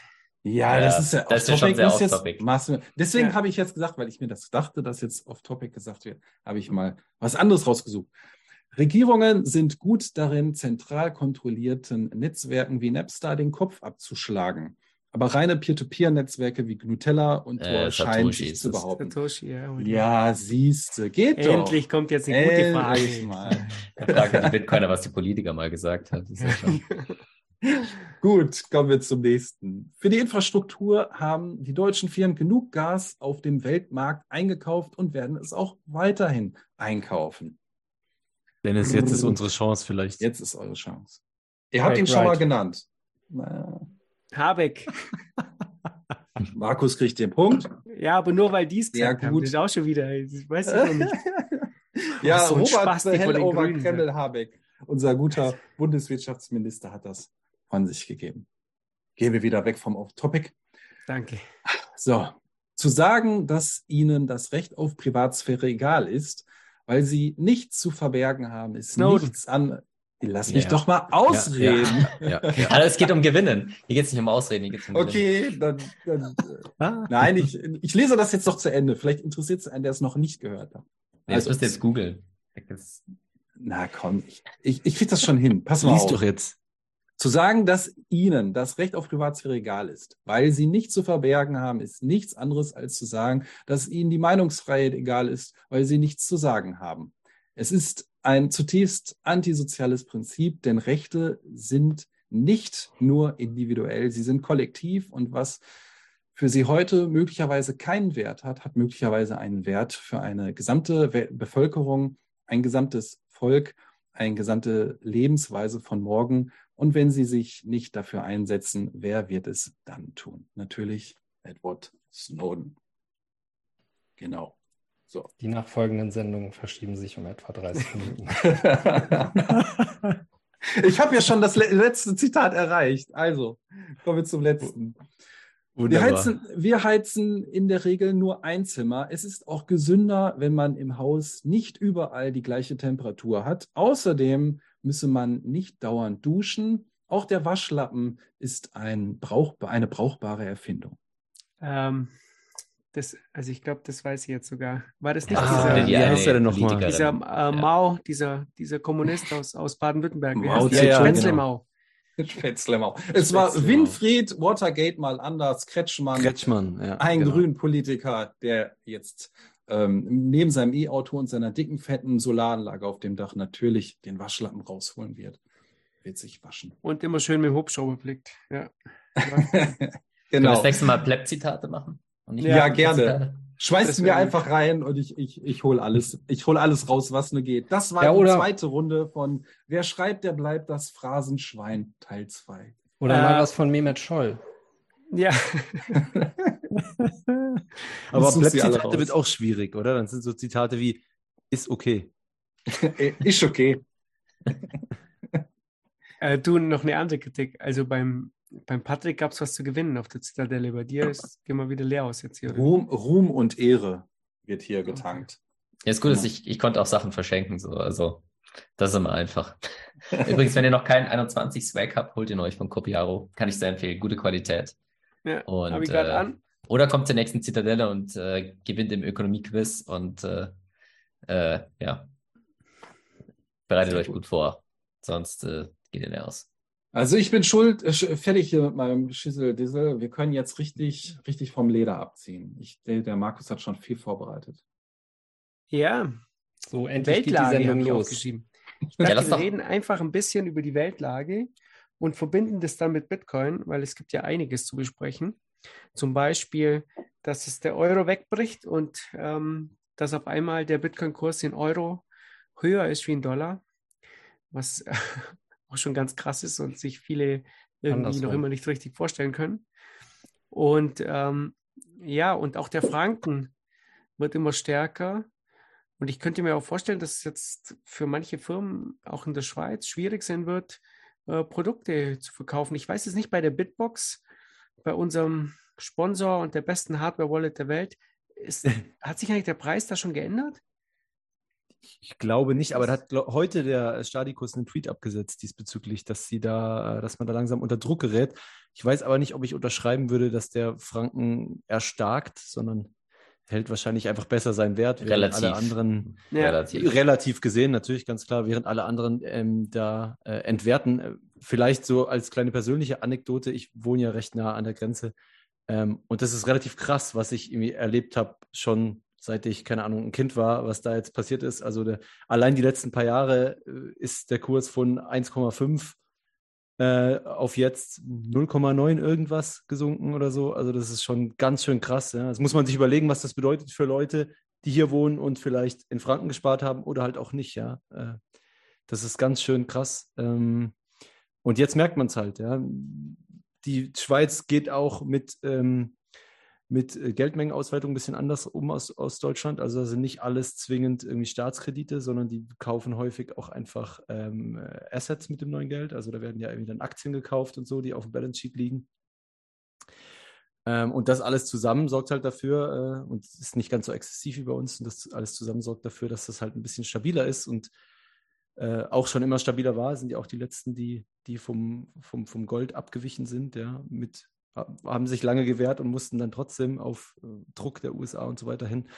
Und äh, jetzt sieht man es halt. Und klar wird auch die Schweiz da unter Druck geraten. Ich habe aber heute auch zum Stadikus gesagt, ähm, da hätte man eh schon lang durch müssen. Und je, je, früher man da durchgeht, desto besser. Je länger man es hinauszögert, desto schlimmer werden die Verwerfungen irgendwann, äh, wenn man sich dem nicht mehr beugen kann. Das kann aber jetzt ganz, ganz schön schnell gehen. Ich könnte mir gut vorstellen, je nachdem, wie, wie sich die Lage jetzt ähm, ändert, so kurzfristig, also das Energiethema und Italien, stehen ja wieder Neuwahlen an, jetzt in vier Wochen und so. Und ähm, die Staatsanleihen, die Zinsen gehen ja hoch, wieder Spread zum, zu den deutschen äh, äh, Anleihen äh, wird größer. Was macht jetzt die EZB und wie wirkt sich das auf den Euro aus? Also äh, hat, hat da jemand eine Prognose? Hm? Patrick, sag mal. ähm, Prognose. Positiv natürlich. Natürlich nicht. Also ich finde es ja immer faszinierend. Also generell in der Debatte kannst du ja generell davon ausgehen, dass Leute, die halt so für Kollektivierung und so weiter sind, dass die generell halt immer die Schweiz ignorieren bei allen Sachen. Also zum Beispiel die Preise gehen hoch, weil Russland-Krise und Krieg und so weiter und so weiter. Und das hat man mit 8% Inflation, aber ignorieren halt, dass irgendwie die Schweiz irgendwie 3% hat oder so, dreieinhalb oder so, ja, was ja die hat ja dieselben Ursachen. Da gehen die Gaspreise auch nach oben und so weiter. Aber trotzdem, trotzdem scheint ja die Inflation niedriger. Also es ist ja irgendwie ein magisches Elixier, was dort in der Schweiz getrunken wird. Irgendein Zaubertrank, wahrscheinlich nicht, ja, sondern es ist einfach nur äh, die ganzen alten Sachen, die man halt kennt, die werden sich auch weiter bewahrheiten. Und äh, ich glaube, der große Unterschied ist halt, dass, äh, also man merkt es schon krass, auch wenn man in der Schweiz ist wenn man sich mit Schweizern unterhält, äh, wie die unterschiedlich die Einstellung ist. Also selbst bei kleinen Sachen, die irgendein Politiker Scheiß machen oder so, ist gefühlt die Aufregung hundertmal so groß. Also ich habe mich mit ein paar unterhalten in der Schweiz. Also gerade dieser Lokalismus, äh, so dieses, dieses lokale Denken ist extrem krass in der Schweiz und alles, was irgendwie ausgelagert wird und was gröbere Leute machen, so ist, ähm, ist, äh, ist verpönt. Und deswegen äh, ist es für, für die Schweiz auch viel schwieriger, die Leute davon zu überzeugen, dass sie jetzt unbedingt irgendwelche Sachen machen müssen, um dritte Länder zu, äh, zu retten oder hier oder da oder, oder hast du nicht gesehen. Und deshalb äh, in Europa, wir laufen immer noch weiter in dieselbe Richtung. Also ich, die, die, die, die Sachen ändern sich ja nicht. Also jetzt wollen sie, genauso wie in den USA, wollen sie irgendwelche Gesetze machen, um die Inflation zu reduzieren, ja, was natürlich ähm, dann wiederum mit Neuverschuldung bezahlt werden muss, ähm, weil die Steuern erhöhen, zu sehr erhöhen kann man halt auch wieder nicht oder will man nicht. Und äh, dann wird sich das Ganze weiterdrehen. Also ich sehe da keine positive Aber Entwicklung. Geldmenge ausweiten ist doch gar kein Problem, habe ich gelernt. Ja, ist auch völlig richtig. Vor allem dieses, dieses Argument ist so absurd, weil, weil was sie halt sagen ist, ja, dieses Geld, die Geldmenge ausweiten ist kein Problem, wenn sie nicht in Umlauf kommt. So. Das ist wie zu sagen, schau mal, Angebot und Nachfrage ist falsch, weil wenn ich 100.000 Stühle produziere und sie danach verbrenne oder nicht verkaufe, dann, dann steigt, da sieht der Preis gar nicht. Ha, ja, Schachmatt, mein Argument, Gigabrain. Ja. Gigabrain. Ja, aber das, das, ist, das ist das Argument, worauf sie sich berufen. Ja, ist schon so. Weil sie, sie stimmen ja zu, dass quasi, wenn es tatsächlich in Umlauf kommen würde, dass dann tatsächlich die Preise auch sich verändern würden. Und jetzt tut es ja auch. Äh, genau das hat sich ja auch bei Corona so getan, ja, weil die Leute haben das Geld auch bekommen vom Staat, das Geld ist auch in Umlauf gekommen, gerade in den USA. Und dann war es halt extrem inflationär. Ja, und äh, aber das scheinen sie, keine Ahnung, weil sie sagen, nee, ist aber nicht immer so, sagen sie, nee, Geldmengen, äh, Ausweitung wird nicht zur Inflation. Aber es ist halt so ein komplett dummes Argument, es ist halt so neunmal klug, aber gut. Äh, wenn man das lang genug wiederholt, dann passiert es so. Ich würde gerne auch noch mal kurz anknüpfen, Cerka, du korrigierst mich, wenn ich Quatsch erzähle an irgendeiner Stelle, an die, an die Sache, wie das in der Schweiz gehandhabt wird und wie groß der Lokalismus da ist. Ich habe auch letztens mit jemandem darüber gesprochen und da ähm, werden halt auch so Steuersätze teilweise auf relativ kleiner Ebene äh, entschieden und dann ist halt eine Gemeinde, sagt am Ende vom Jahr, ja, okay, äh, wir haben das und das und das gemacht mit den Steuergeldern und wir haben jetzt noch was übrig. Äh, wie sieht's aus? Sollen wir jetzt hier noch einen Spielplatz finanzieren oder, oder wollt ihr das zurückhaben? Ne? Also das schon mal. Ja, aber du kannst in der Schweiz kannst du deine Steuersätze individuell verhandeln. Individuell verhandeln. Undenkbar, äh, dass, dass eine Gemeinde oder, oder ein Bundesland sagt, oh, wir haben Steuern übrig, nice, äh, lass mal zurückzahlen. Und ähm, das sorgt aber halt dafür, dass da alles alle Gemeinden auch gegeneinander sich in Schach halten und dass halt die Leute direkt sagen, wenn sie sagen müssen, nee, das hat nicht ausgereicht, wir müssen die Steuern erhöhen, dann sagen die Leute direkt, ja, nee, okay, dann wird das nicht finanziert nächstes Jahr und das wird nicht finanziert und das wird nicht finanziert. Da hast du es halt viel, viel schwerer und man sieht, was das ausmacht mit diesem, das, was der Markus immer gesagt hat, die tausend kleinen Lichtensteins, ne?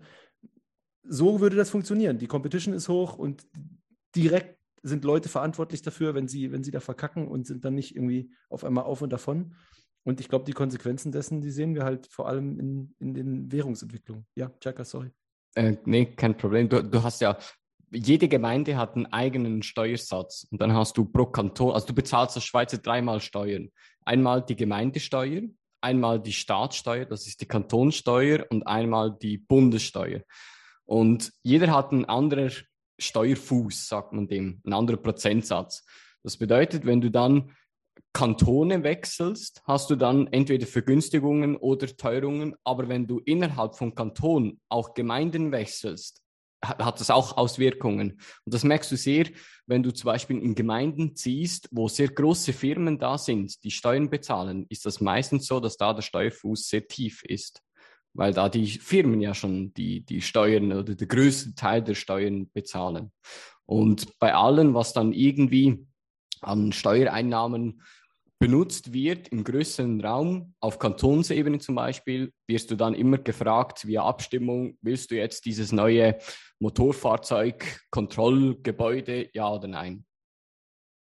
Ja gut, aber du musst ja auch mal sehen, also in, äh, in Europa und insbesondere Deutschland sind die Steuern halt sehr hoch. Das heißt, der Staat hat viele Mittel. Das heißt, der kann größer denken wenn hier, also hier werden ja auch Spielplätze finanziert, ne? Hier sind sie halt ein bisschen größer. Hier ist in Italien halt so ein Spielplatz. ne? Glück sind wir kein italienischsprachiger Podcast. Ey. Was sie, was sie noch anmerken wollte, hier wurde ja oft Steuern gesagt, da wollte ich nur sagen, Steuern sind Raub. Einfach einwerfen. Aber gut. Interessante Meinung. Stimmt. Ja, stimmt. Interessant. Und ähm, Kontrovers Quellen, auch, ja, Quellen. Quellen. Quellen, ja. In Ja, welchem ich- wissenschaftlichen Paper steht das, Markus? Im wissenschaftlichen Paper von. Bei wem steht das eigentlich? Ole et al. Hat Rothbard gesagt, Steuern sind Raub? Ole et al. Ja, natürlich. Ja? Ja. Nee, äh, Steuern sind Erpressung. Ich raub. Sind Erpressung. Ja. So, ähm, ja, ich, ich muss ehrlich sagen, ich habe ich hab mit meinen Eltern letztens gesprochen und ähm, die haben jetzt auch immer mehr das Gefühl, dass es hier so, dass es hier so wird, wie halt, wie halt sie den Kommunismus halt erlebt haben. Und meine Mutter hat zu mir gesagt, sie hatten halt 33 schlechte Jahre und dann 33 gute Jahre und jetzt kommen halt dann wieder die schlechten Jahre. Ja, und das wird dann immer mehr zur Katastrophe und ähm, ja, okay, das darf ich nicht sagen. Also, ich wollte es nur sagen, aber ich kann, kann sagen, dass, dass die, dass meine Eltern halt schon sehr, sehr offen für Bitcoin geworden sind. Wenn ihr wisst, was ich meine. Also die spüren, ähm, die spüren, äh, was, was hier passiert. Und ich glaube, Menschen, die mal im Kommunismus gelebt haben, die merken, die, die, Die Tendenz. das reimt sich einfach, die Tendenz, ja, das, das reimt sich einfach. Dieses ganze Politik ist auch so wahnsinnig wichtig in Deutschland. Ne? Alles, was Politiker entscheiden, ist, ist ja wichtig, hat ja direkten Einfluss auf unser Leben. Ähm, das merkt man auch immer, wenn, wenn der Staat so groß wird, dann ist alles, was er tut, hat er äh, wahnsinnige Konsequenzen für dich. Ne? Das, ähm, da kriegst du irgendwelche ähm, Energiegutscheine und dann wird halt hier wieder Kindergarten gefördert und da wird das gemacht und so weiter. Ich glaube, in der Schweiz hast du einfach, da, da ist der Staat nicht so wichtig.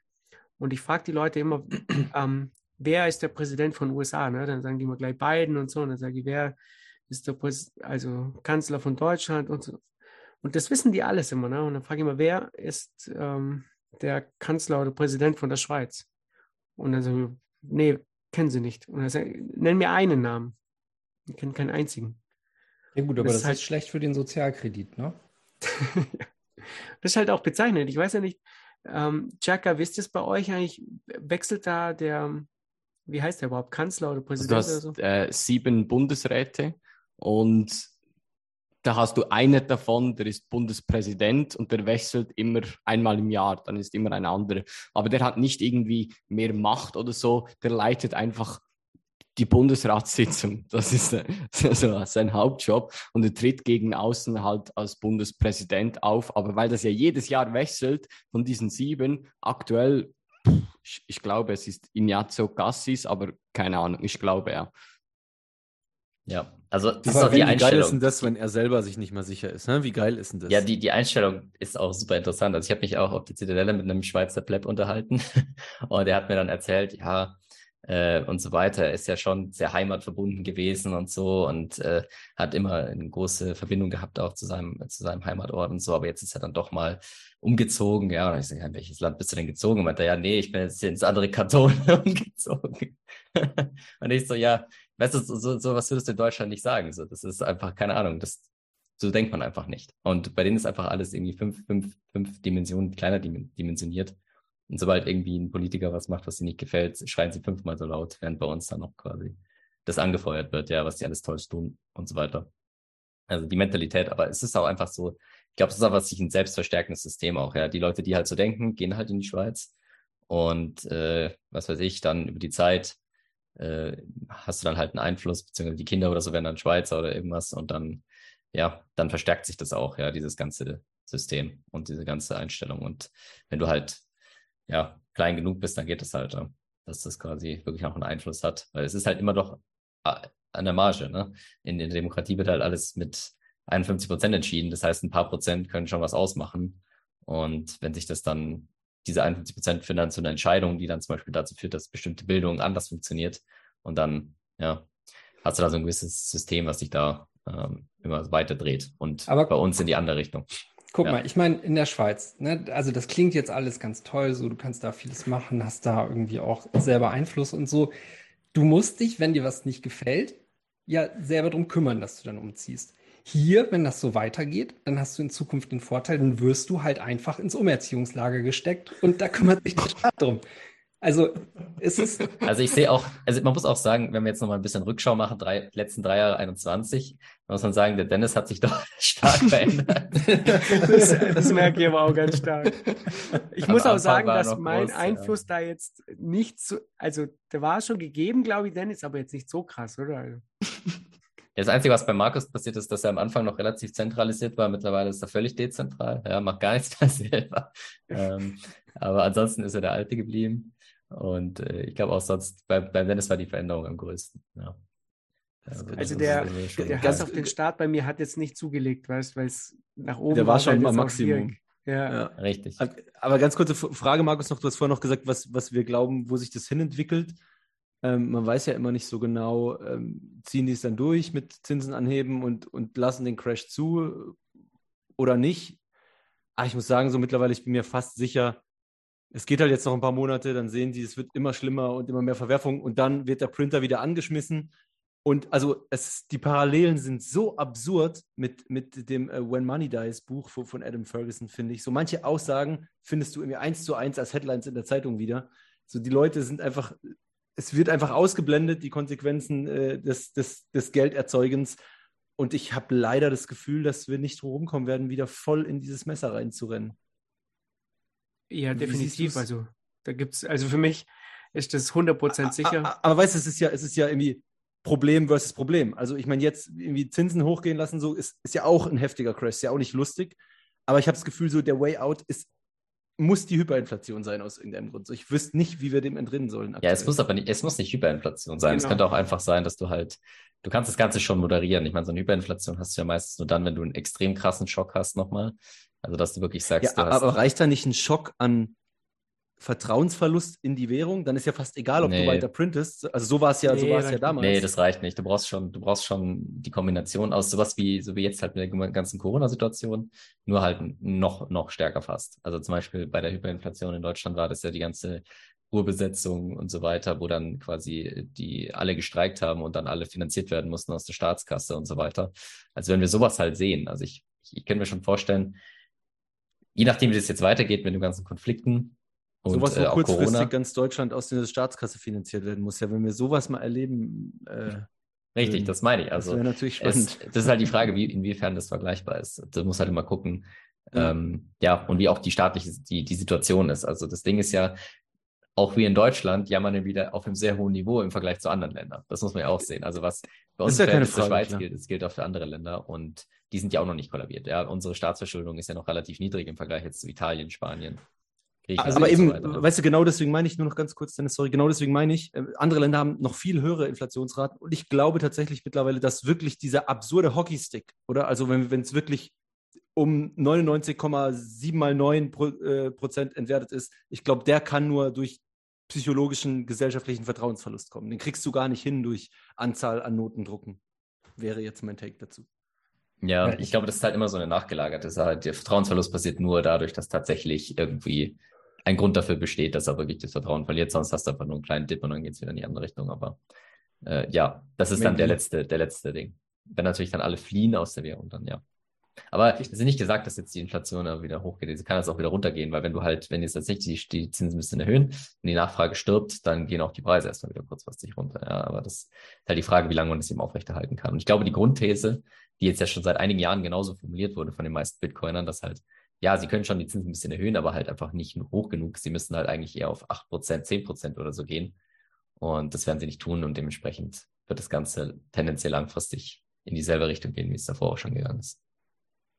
Ja, also ich sehe da auch keinen Grund für Pessimismus. Wir haben zwei Wunderwaffen identifiziert. Das eine ist äh, die Geldmengenausweitung, das andere ist der fortschreitende Kommunismus. Und letztendlich ist das reine Mathematik. Minus mal Minus ergibt Plus. Und von daher äh, blicke ich da einfach sehr positiv in die Zukunft. Ah, der Dennis, der erreicht halt ganz neue Dimensionen. Ich liebe den neuen mich weg. Dennis.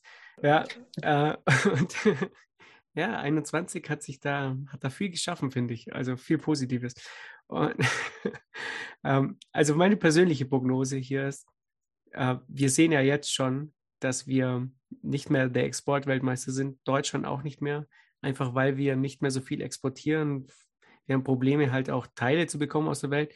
Gleichzeitig sind unsere Energiepreise nach oben geschossen. Das heißt, wir ähm, importieren jetzt sozusagen mehr, als wir exportieren. Und für Europa gilt es sowieso. Ne? War, Deutschland war ja sozusagen mit ein paar Ländern noch da, wo das Ding eigentlich nach oben gezogen hat. Das heißt also, wenn sowas passiert, siehst du halt deine Währung wegbrechen, was wir jetzt mit dem Euro ja sehen. Und äh, das wird ähm, fortgeführt. Und wir werden in Deutschland, Italien, den anderen Ländern, werden wir die Regierung ähm, sehen, die umkippen werden und äh, höhere Schulden machen werden. Also die Italiener werden es so oder so machen, aber äh, die Deutschen werden auch umkippen. Also der Lindner, der,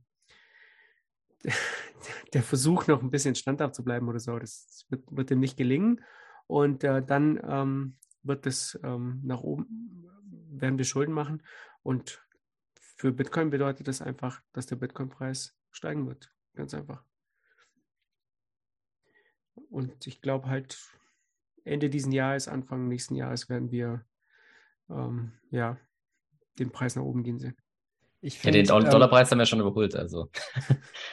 Ne, ich finde, also die Message, die man eigentlich raussenden muss, ähm, um das den Leuten besser zu erklären, mit all dem, was wir gerade besprochen haben, ist nicht, dass der Bitcoin-Preis steigt, sondern der Preis ihrer Währung verfällt so, dass äh, letztendlich nichts anderes übrig bleibt, als die, als dass die Assets, die knapp sind. Und da ist es dann äh, egal, ob das Bitcoin ist oder äh, Gas, Strom, was weiß ich, ne? Alles, was nicht mal eben äh, mit der Willkür eines Notenbankers äh, zu vervielfältigen ist, der, der Preis geht halt hoch. Ne? Und äh, die Kaufkraft ihres Geldes auf dem Konto sinkt. Das ist die Message, die in die Köpfe der Leute muss. Definitiv. Also 21 definitiv optimistisch für die nächsten sechs Monate. Halten wir fest, oder? Ja, also Kurz-, mittel- und langfristig sehr bullisch. Ähm, da hätte ich aber noch eine Frage zum Schluss, bevor wir zu den anderen Themen noch kommen. Ähm, seht ihr eigentlich den Euro auseinanderbrechen in den nächsten, sag mal, fünf Jahren? Wer hat da eine Prognose dazu? Fab sagt ja. Also ich würde sagen, also es ist immer so schwierig mit so Zeithorizonten. F fünf bis zehn vielleicht, aber also auf jeden Fall scheitert das in, wir, und wir werden das erleben. Also ich sehe keinen Weg, dass der Euro noch irgendwie 50 Jahre besteht. Nicht mal als so italienische Weichwährung. Ne? Nee, keine Ahnung, es wird halt, Halt in irgendwann komplett in Form. sich. ne? Also, ja. ja. ja, und ich glaube aber auch, dass es dann so zerfallen wird, dass du nicht nochmal alle unter einen Währungshut bekommst, weil einfach, äh, also unter einen forcierten Währungshut, weil, weil einfach die einzelnen Länder sagen, ja, nee, äh, wir hatten diese und diese und diese und diese Drawbacks davon, verpisst euch, äh, da sind wir raus beim nächsten Mal. Also gern ein Handelsabkommen, aber vergisst es mit der Währung. Oder? Würde, wie siehst du es? Patrick? Ja. Ja, ich, also das Problem ist, einen genauen Zeitpunkt ist halt schwer zu bestimmen bei so einem exponentiellen Prozess halt, weil das ist halt, das weißt du halt ein halbes Jahr, Jahr vorher weißt du ziemlich genau, dass es nicht mehr lang dauert. Aber ein paar Jahre vorher kannst du es halt gar nicht sagen. Also das, das ist wie, als wenn, hättest du jetzt irgendwie 1922 die Überinflation vorhergesagt. So, ist super schwierig, super schwierig. Ähm, kriegt man kaum hin. Äh, genauso in Venezuela oder so. Du kannst halt nur sagen, es geht in die ganz richtig falsche Richtung. Und wann es jetzt genau passiert, ist extrem schwer zu sagen. Aber das ist, Hättest du keine Schätzung? dass noch so zehn aus- Jahre, dass es noch zehn Jahre durchhält. Könnte schon sein, tatsächlich. Aber ich glaube es nicht. Das ist halt immer so extrem schwer zu sagen. Also letztendlich ist das Ding ja einfach wirklich so ein Vertrauensding von den Leuten, die in dieser Währung halt sparen oder investiert sind, verdienen. Und ähm, wenn, letztendlich ist das auch, glaube ich, eine Frage, wie lange sich jetzt das noch fortsetzt, was ich gerade eben schon angerissen habe, nämlich ähm, wie ähm, oder wann gehen die Inflationsraten runter und erwarten das die Leute noch? Ne? Weil ich glaube, mittlerweile plant kaum jemand irgendwie noch groß mit einer Inflationsrate von unter 5%. Und ich glaube, wenn äh, wir uns jetzt mal Gedanken machen, wir sehen das eher noch zweistellig werden, irgendwie im Bereich von 10, 12 Prozent. Weil ganz ehrlich, ich sehe gerade an keiner Front irgendwie, was hier in Europa, was darauf hindeutet, dass wir in den nächsten sechs Monaten aus dieser Geschichte rauskommen. Und das setzt sich dann ja einfach fort. Ne? Also dann kommst du zwangsläufig in so Dinge rein wie diese Lohnpreisspirale, weil alleine schon diese, die Energiekosten das ganze Thema halt hochhalten. Ne? Dazu äh, Lebenshaltungskosten, seien es Lebensmittel oder ähm, ja, oder auch äh, äh, Kosten für Wohnraum etc. Das, das ist nichts, was jetzt irgendwie halt wieder zurückgehen wird. Und ich glaube, ähm, ja, wenn man sich jetzt die Inflationserwartung der Leute anguckt, also was soll denen denn Hoffnung geben, dass das jetzt sich nochmal irgendwie kurzfristig ändert? Also wir, wenn man sich jetzt mal diese Woche äh, diese ganzen Charts, die der Holger Czepitz da äh, gepostet hat, ansieht, ähm, da ist ja nichts dabei, äh, was das rückgängig äh, scheinen lässt. Auch Hans-Werner Sinn hat in seiner letzten Weihnachtsvorlesung schon darauf hingewiesen, dass äh, damals schon klar war, dass die Erzeugerpreise extrem nach oben gehen. Da sind wir jetzt drinne und nochmal, ne? Also es, es gibt keine makropolitischen oder makroökonomischen Entwicklungen, die darauf hinweisen, dass wir aus der Nummer jetzt irgendwie mittelfristig rauskommen. Ja, also die Erzeugerpreise sind ja jetzt bei 37 Prozent, was halt schon krass ist. Normalerweise geht man davon aus, dass die Hälfte von dem ähm, bei den Konsumenten ankommt. So, Pi mal Daumen. Dann haben wir, die Strompreise sind, glaube ich, bei 500 Euro pro Megawattstunde, aber das kann man, glaube ich, jetzt nicht so umrechnen auf die ähm, Endkundenpreise. Aber ich weiß jetzt halt schon, von meinen Eltern, die haben mir gestern gesagt, dass sie jetzt äh, eine Erhöhung bekommen haben von 30 auf 40 Cent pro Kilowattstunde. Ähm, dann Ja, hast du die Gaspreise, die ähm, jetzt noch immer durch die Decke gehen. Und ich muss auch ehrlich sagen, äh, ich bin schon bereit, äh, Gas zu sparen, aber sobald irgendwie die Temperatur runterfällt, fangen die Frauen im Haus an, immer zu jammern. Naja, Da also ich habe ich hab aber nochmal mit meinen. Großeltern gesprochen und habe mich informiert, wie das früher war. Und so nach dem Krieg und so weiter, ne? Und was sie halt erzählt haben, ist, dass du ja, du hast halt einen Raum beheizt. Und da war halt die gesamte Familie halt in der Küche, zum Beispiel. Und äh, ja, ha- geduscht hast halt nur alle zwei Tage mit dem Waschlappen, ne? Und ich meine, das geht alles. Also man kann, man kann Geld, man kann auch wieder nach Hause ziehen, ja, und dann halt die, die eigene Wohnung nicht heizen und so weiter. Ja, das geht alles. Aber wir Ja. verlieren halt massiv an Wohlstand. Damit Das du dann auf, schön pass den auf. Schimmel in der Bude hast. Das Ding ist, ich habe, ähm, meine Schwiegereltern waren heute auch da. Wir haben uns darüber unterhalten und diese, diese Kriegsgeschichten, die kommen dann hoch. Ne? So irgendwie, wie, wie haben das die Leute 45 bis 50 gemanagt? Das Ding ist nur, du kannst diese Situation nicht vergleichen, weil damals war, lag Deutschland am Boden. Es war hier alles in Schutt und Asche und Leute mussten sich um den Wiederaufbau kümmern, weil ihnen nichts geblieben ist. Du hast jetzt Leute hier sitzen, die hier frieren sollen, hier sparen sollen, wegen einem Krieg, der, wo ihnen quasi versprochen wurde, jetzt ähm, hier two weeks to flatten the curve, two weeks to end the war und was weiß ich nicht was. Nichts davon ist passiert. Wir ziehen diese ganze Scheiße einfach nur durch, weil, weil die Politik zu ideologisch verbohrt ist. Wie willst du den Leuten klar machen, so von wegen, äh, mach das jetzt noch länger, mach das einfach, ohne damit irgendwas zu erreichen? Das Naja, wird aber nicht funktionieren. Das ist doch genau Da die bin ich- Situation von da damals. ich- also ich sehe den Unterschied tatsächlich nicht. Also alles, was du jetzt gesagt hast, trifft ja genau dazu. Also du hast Politiker, die irgendwas versprechen. Die Parolen war ja damals auch genau das Gleiche. Du musst durchhalten und so weiter. Natürlich ist der Vergleich krass, aber mei, das ist halt, es ist einfach ein real, realer Wohlstandsverlust und der ist natürlich im Vergleich zum Krieg, der uns direkt betreffen würde, nur winzig. Aber es ist halt, jeder spürt es. Und Aber ich äh, hätte man noch kann eine da durch, Frage, aber es wird krass. Äh, Zwischenfrage. Damals, also der, den Unterschied zu damals sehe ich schon, dass damals bist du halt durch den Krieg gegangen ne? und äh, der Krieg war dann vorbei, die Leute waren wahrscheinlich erleichtert, ne? viele waren an der Front, sind gestorben und dann hast du den Wiederaufbau. Du hast also, es geht nach oben. Ne? So. Jetzt haben wir aber eine andere Situation. Ja? Diese ganzen Leute sind noch im, im Wohlstand, wir sitzen hier im Zoom-Call ja. und ähm, eigentlich die ganzen Leute, mit denen du redest, die reden noch über Urlaub und wo fährt man jetzt noch hin und äh, Italien und so und wo könnte man noch hinfliegen und Fernreise und so weiter. Und das könnte eine Überraschung werden für, für diesen Winter oder auch die Nachzahlungen. Ja, und äh, ich glaube, äh, wir bewegen uns da in eine andere Richtung. Ne? Die Aufbaujahre gingen nach oben. Man hat äh, Hoffnung geschöpft und ähm, die, die sehe ich jetzt nicht unbedingt. Oder? Ja, und Ja. nochmal, vermitteln, vermitteln den Leuten, wofür sie das tun. Wofür Ja, aber tun das- sie das? Also ja, das machen sie ja. Der Feind ist halt ein anderer, ne? Aber der Feind ist tatsächlich gar nicht ein anderer in dem Fall. Also äh, das ist dort tatsächlich doch relativ äh, ja, eine ähnliche Situation. Ja, aber es ist halt schon klar. was anderes, wenn du diesen Wohlstand nicht hast und, und es geht darum, irgendwie das eigene Land aufzubauen, versus ähm, man hat den Leuten gerade gezeigt, sie können zwei Jahre im Homeoffice gar nichts machen und werden bezahlt äh, und auf einmal sagst du, äh, du kannst jetzt übrigens nicht mehr duschen, du kannst nicht mehr, äh, du hast deine Wohnung ist nicht mehr warm, du kannst nicht mehr essen, was du möchtest und die Regale sind leer. Also ich glaube, je nachdem, wie krass das Ausmaß wird, ähm, wird es dann einen or ordentlichen äh, Backlash geben.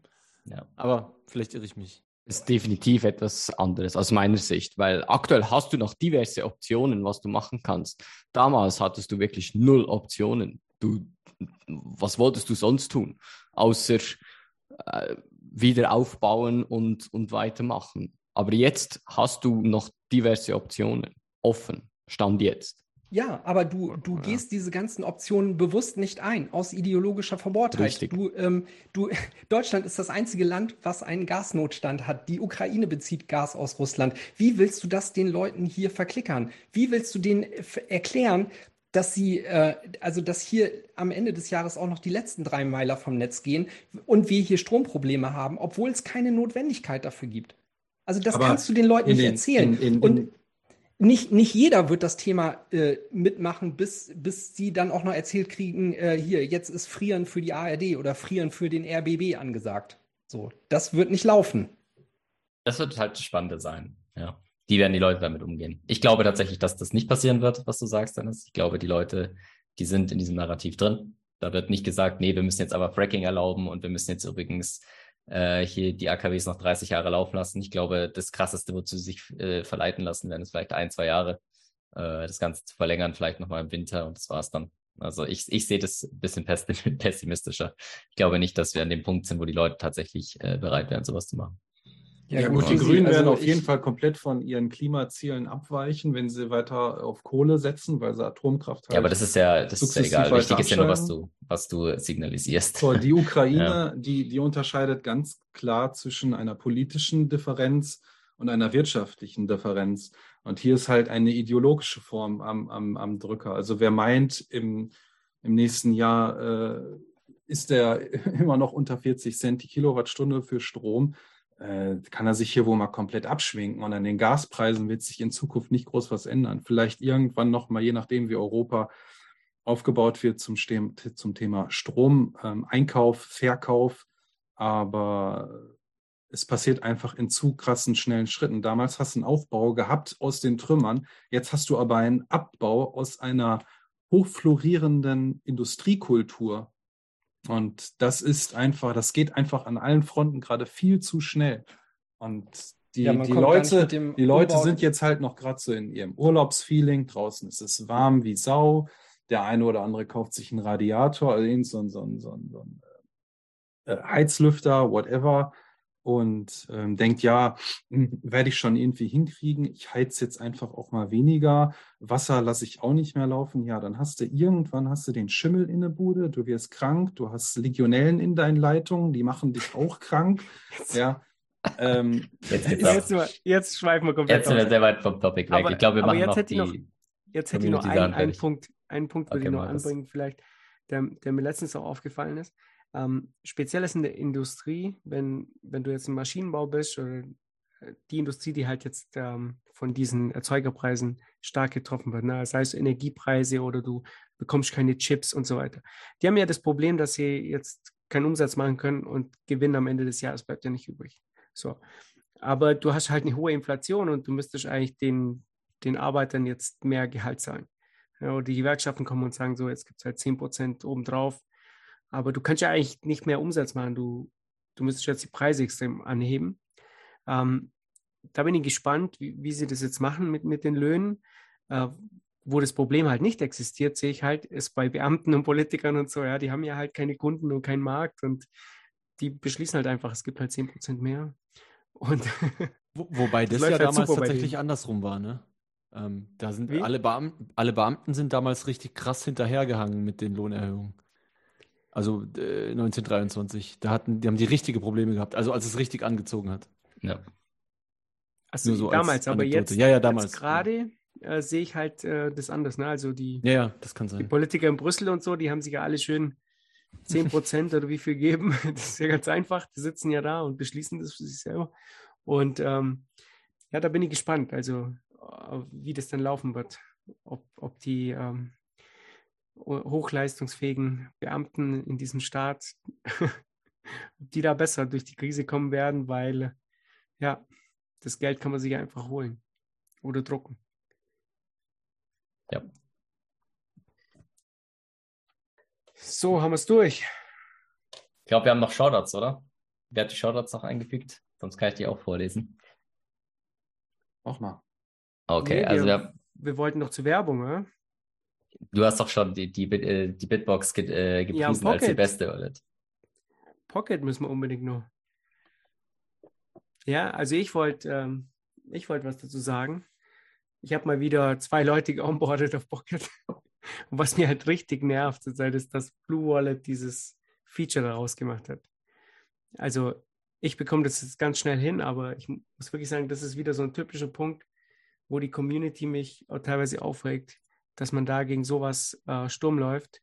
Und das hat früher halt so super gut funktioniert, wo die Leute einfach nur klicken mussten. Und jetzt muss man halt selber da rein und ähm, das signieren und das ist halt wirklich schade. Muss ich echt sagen. Also das macht es für die Neulinge schwerer. Aber trotzdem funktioniert es. Eine Person hat es selber gemacht, der anderen habe ich es eingerichtet. Und ähm, was, was nutzt ihr eigentlich, um äh, den Leuten das beizubringen? Ich nehme immer Blue Wallet. Gibt es da eine andere Option noch? Also ich nehme jetzt nicht immer gleich ähm, die Bitbox, weil für die ersten Euros ist es immer schwierig. Habt ihr da noch eine andere Wallet, die ihr vielleicht nutzen könntet? Also bei mir ist ein Weilchen her, dass ich, dass ich bei jemand die Connection machen musste. Aber ich nehme auch fast immer Blue Wallet eigentlich, wenn es eine Software-Wallet ist, tatsächlich. Aber wird die nicht mehr maintained? Was habe ich da gehört? Da gibt es auch Probleme.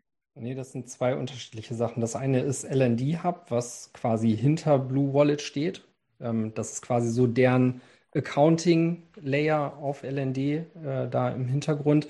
Und da arbeiten sie nicht mehr wirklich dran, weil sie in Zukunft halt ähm, äh, auf diese, na, wie heißt es, äh, LDK-Option hinwollen. Ne? Also die bauen jetzt in Blue Wallet quasi ähm, ein Lightning-Node, der mit Neutrino funktioniert und wo das dann über äh, LDK quasi ohne ein, äh, ein separates Backend von denen im Hintergrund läuft. Und da wollen sie in Zukunft hin. Ja, okay. Ja, aber wie gesagt, also diese Signing-Funktion, das hat mich wirklich genervt. Ähm, Das ist dieses AOPP, Address Ownership, äh, Ja, was, worüber wir auch mal Genau, vor ja. einem halben Jahr äh, war das, glaube ich, großes Thema, ne? und genau. ich finde da, dumme Frage, wie, wie läuft denn das mit man, wenn, wenn man irgendwie eine Wallet hat, die sowas überhaupt nicht berücksichtigt hat? kann man die Funds dann einfach nicht draufziehen. Ne? Nee, nee, nee, du, du musst ja einfach nur, das geht ja nur darum, du, du musst ja die Adresse nur verifizieren. Du gehst halt dahin und sagst halt, Ja, ja, genau. Aber wenn du jetzt irgendeine Bitcoin-Wallet hast, wo du, wo, wo, du, wo du keine Message signieren kannst, ja, läuft's dann? dann, Genau, dann geht's nicht, aber ich glaube, mittlerweile können das so ziemlich alle Hardware-Wallets. Also Pocket führt dich da ja auch in dem Setup-Prozess äh, jeweils gut durch. Und Ja. das Schöne an Blue Wallet war halt, dass es äh, durch diese Implementierung von AOPP äh, da sehr einfach war. Und mittlerweile kannst du ja fast alle Hardware-Wallets auch mit Electrum zum Beispiel verbinden und dann einfach dort die Nachricht signieren. Das funktioniert auch. Genau, aber das ist ja eigentlich der ja, Punkt, aber das, wo, das ist zu heavy für Noobs, oder? genau, wo Markus Klar. meinte, den, äh, den skippt er halt am liebsten. ne? Richtig. Es war einfach so einfach und Stand jetzt musst du halt dann noch x Zwischensteps machen oder irgendwie ein erfahrener Bitcoin-Profi fragen, der das schon ein bisschen mit Elektrum sich auskennt. Und das wäre natürlich cool, wenn du das einfach so in die Hand drücken kannst, wie Markus es gesagt hat, hier Pocket, äh, bitcoin.com, hier Blue Wallet, let's go. Innerhalb von 30 Sekunden eingerichtet. Ja, aber äh, wir haben ja eben schon besprochen, wie im Eimer der Euro ist. Und wenn dein Geldsystem so im Arsch ist, dass du die Motivation dann schnell aufbringen kannst, dich da durchzufuchsen, dann, äh, also da sind wir ja bald auch. sehr gut. So, perfekt. Ja, Shoutouts haben wir noch. Lass Miranda, willst du die vorlesen? Ach, der Patrick hat doch gerade schon angefangen. Aber Patrick, ist gar nicht aber da. der Patrick ist, glaube ich, So, aufs Klo. Gut, Happy- mal vor. ja, mach mal. Äh, Happy Bitcoin Infinity Day, äh, 21.08. Liebe Grüße und einen wunderschönen Sonntag. BS. Und der zweite Shoutout ist Samstag, 27.08., 17 Uhr, Bitcoin Fixes, this Grill Party. Bring your own beer, bring your own food bei Free Arts of Movement München e.V., freeartsofmovement.com slash Twitter-Handle Bitcoin MUC. Das ist der Bitcoin München Account, nehme ich an. Ja, super. Vielen Dank jeweils für die 21.000 Sets. Shoutouts könnt ihr uns gerne zukommen lassen für die nächste Woche oder wann auch immer ihr wollt über 21.space. Da findet ihr den Link und das Geld, was da reinwandert, kommt dann eben, wie eingangs schon erwähnt, Community-Projekten zugute.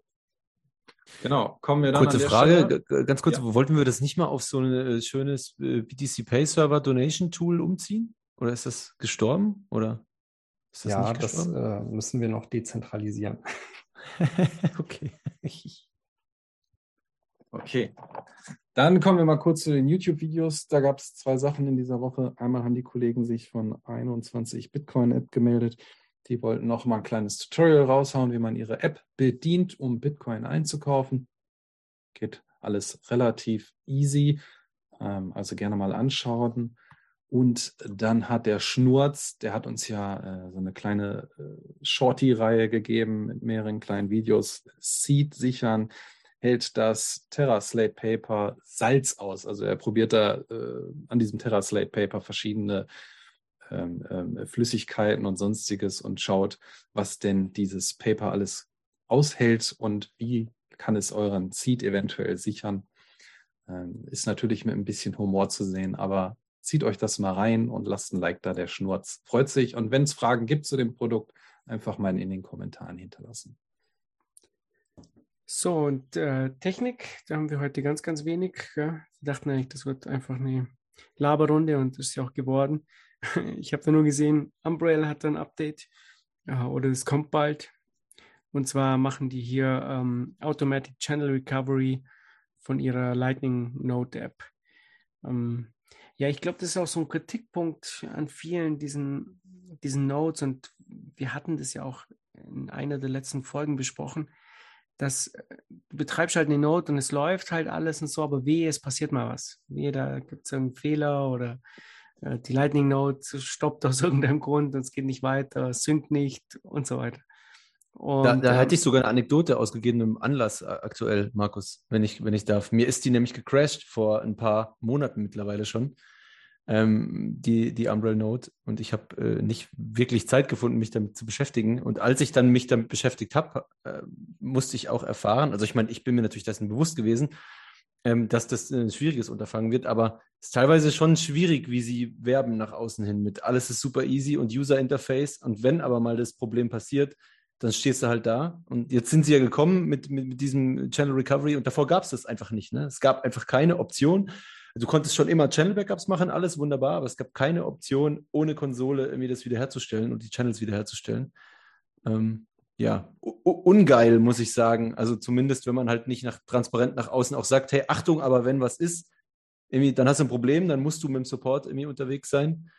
Ähm, ja, Aber also- ich finde, das ist bei allen Produkten ganz schön hampelig. Backup, Restore Ja, ist ja, echt voll, keine voll. einfache Sache. Und gerade wenn du nicht so ein mega Tech-Nerd bist, der sich auch durch GitHub durchwuselt, ähm, also mittlerweile bin ich eher da sehr vorsichtig und sage nicht allen Leuten hier sofort so, bam, knall dir da äh, die und die Note hin, mega geil. Äh, Weil wenn es knallt, dann hast du erstmal Spaß. Also das ist dann, dann, dann kommst du ohne GitHub, Telegram und Co. kommst du gar nicht wirklich da aus dem Quark. Also sei ein Holger. Eigene Not brauchst du nicht, macht nur Ärger. ist schlecht für den Sozialkredit. Nee, das nicht, aber es ist halt kein Ding, was du einfach so äh, Click and Play und äh, einfach so laufen lässt und alles ist cool immer. Ne? Das ist halt Ja, noch, nicht also- noch, noch nicht gegeben. Sie arbeiten ja dran, die, die Leute, aber ähm, Genau. Was ich sagen wollte damit war auch einfach nur, dass man den Leuten halt sagen muss, dass die damit natürlich Transaktionen verifizieren sollten, aber das halt irgendwie immer noch nicht aus meiner Sicht den State hat, dass du da abartig viele Funds drauf packen solltest, wenn du nicht technisch begabt bist. Ja? Weil wenn du es halt verkackst ähm, und hast da irgendwie 10.000 Euro drauf gehabt, ähm, dann ist es halt nicht so witzig wahrscheinlich. Ja. Ähm, ja. 10.000 Euro sind bald eh nichts mehr wert.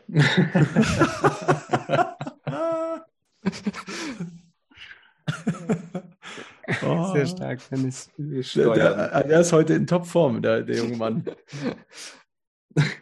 Rebel. Also, wer sagt die letzten, letzten Worte, die letzten magischen Worte? Jetzt muss ja fast schon Dennis. Also wenn er jetzt so auf Höchstform war, dann muss er jetzt auch den Ab krönenden Abschluss machen.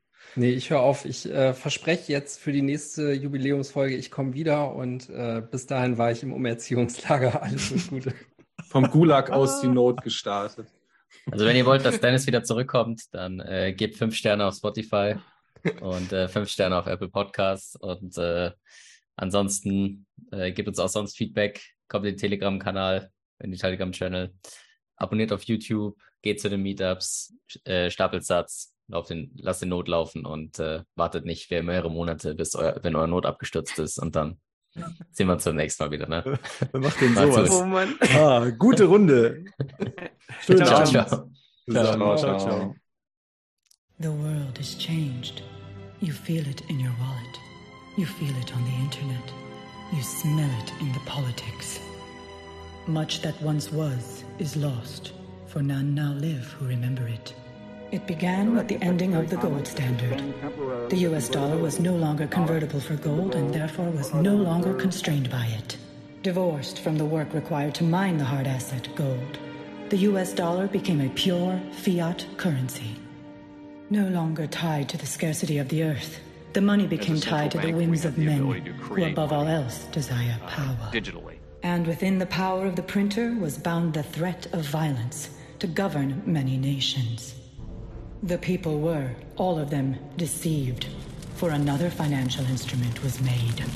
In the land of excess, in the fires of inflation, the gerontocracy forged a new kind of currency to control all others. And into this currency they poured their desire for power and their will to surveil all life. One centralized currency to rule them all. But all was not lost. People from all sides began fighting for a decentralized, permissionless money called Bitcoin. Finally, money was discovered that did not require violence to enforce. Bitcoin is money controlled by no one and available to everyone. Like your time and your energy, Bitcoin is scarce. There will only ever be 21 million, and no government, banker, or billionaire can change the rules. The war on Bitcoin is coming, and the FUD will be strong. The separation of money and state will not come easy. Arm yourself with information and fight the FUD.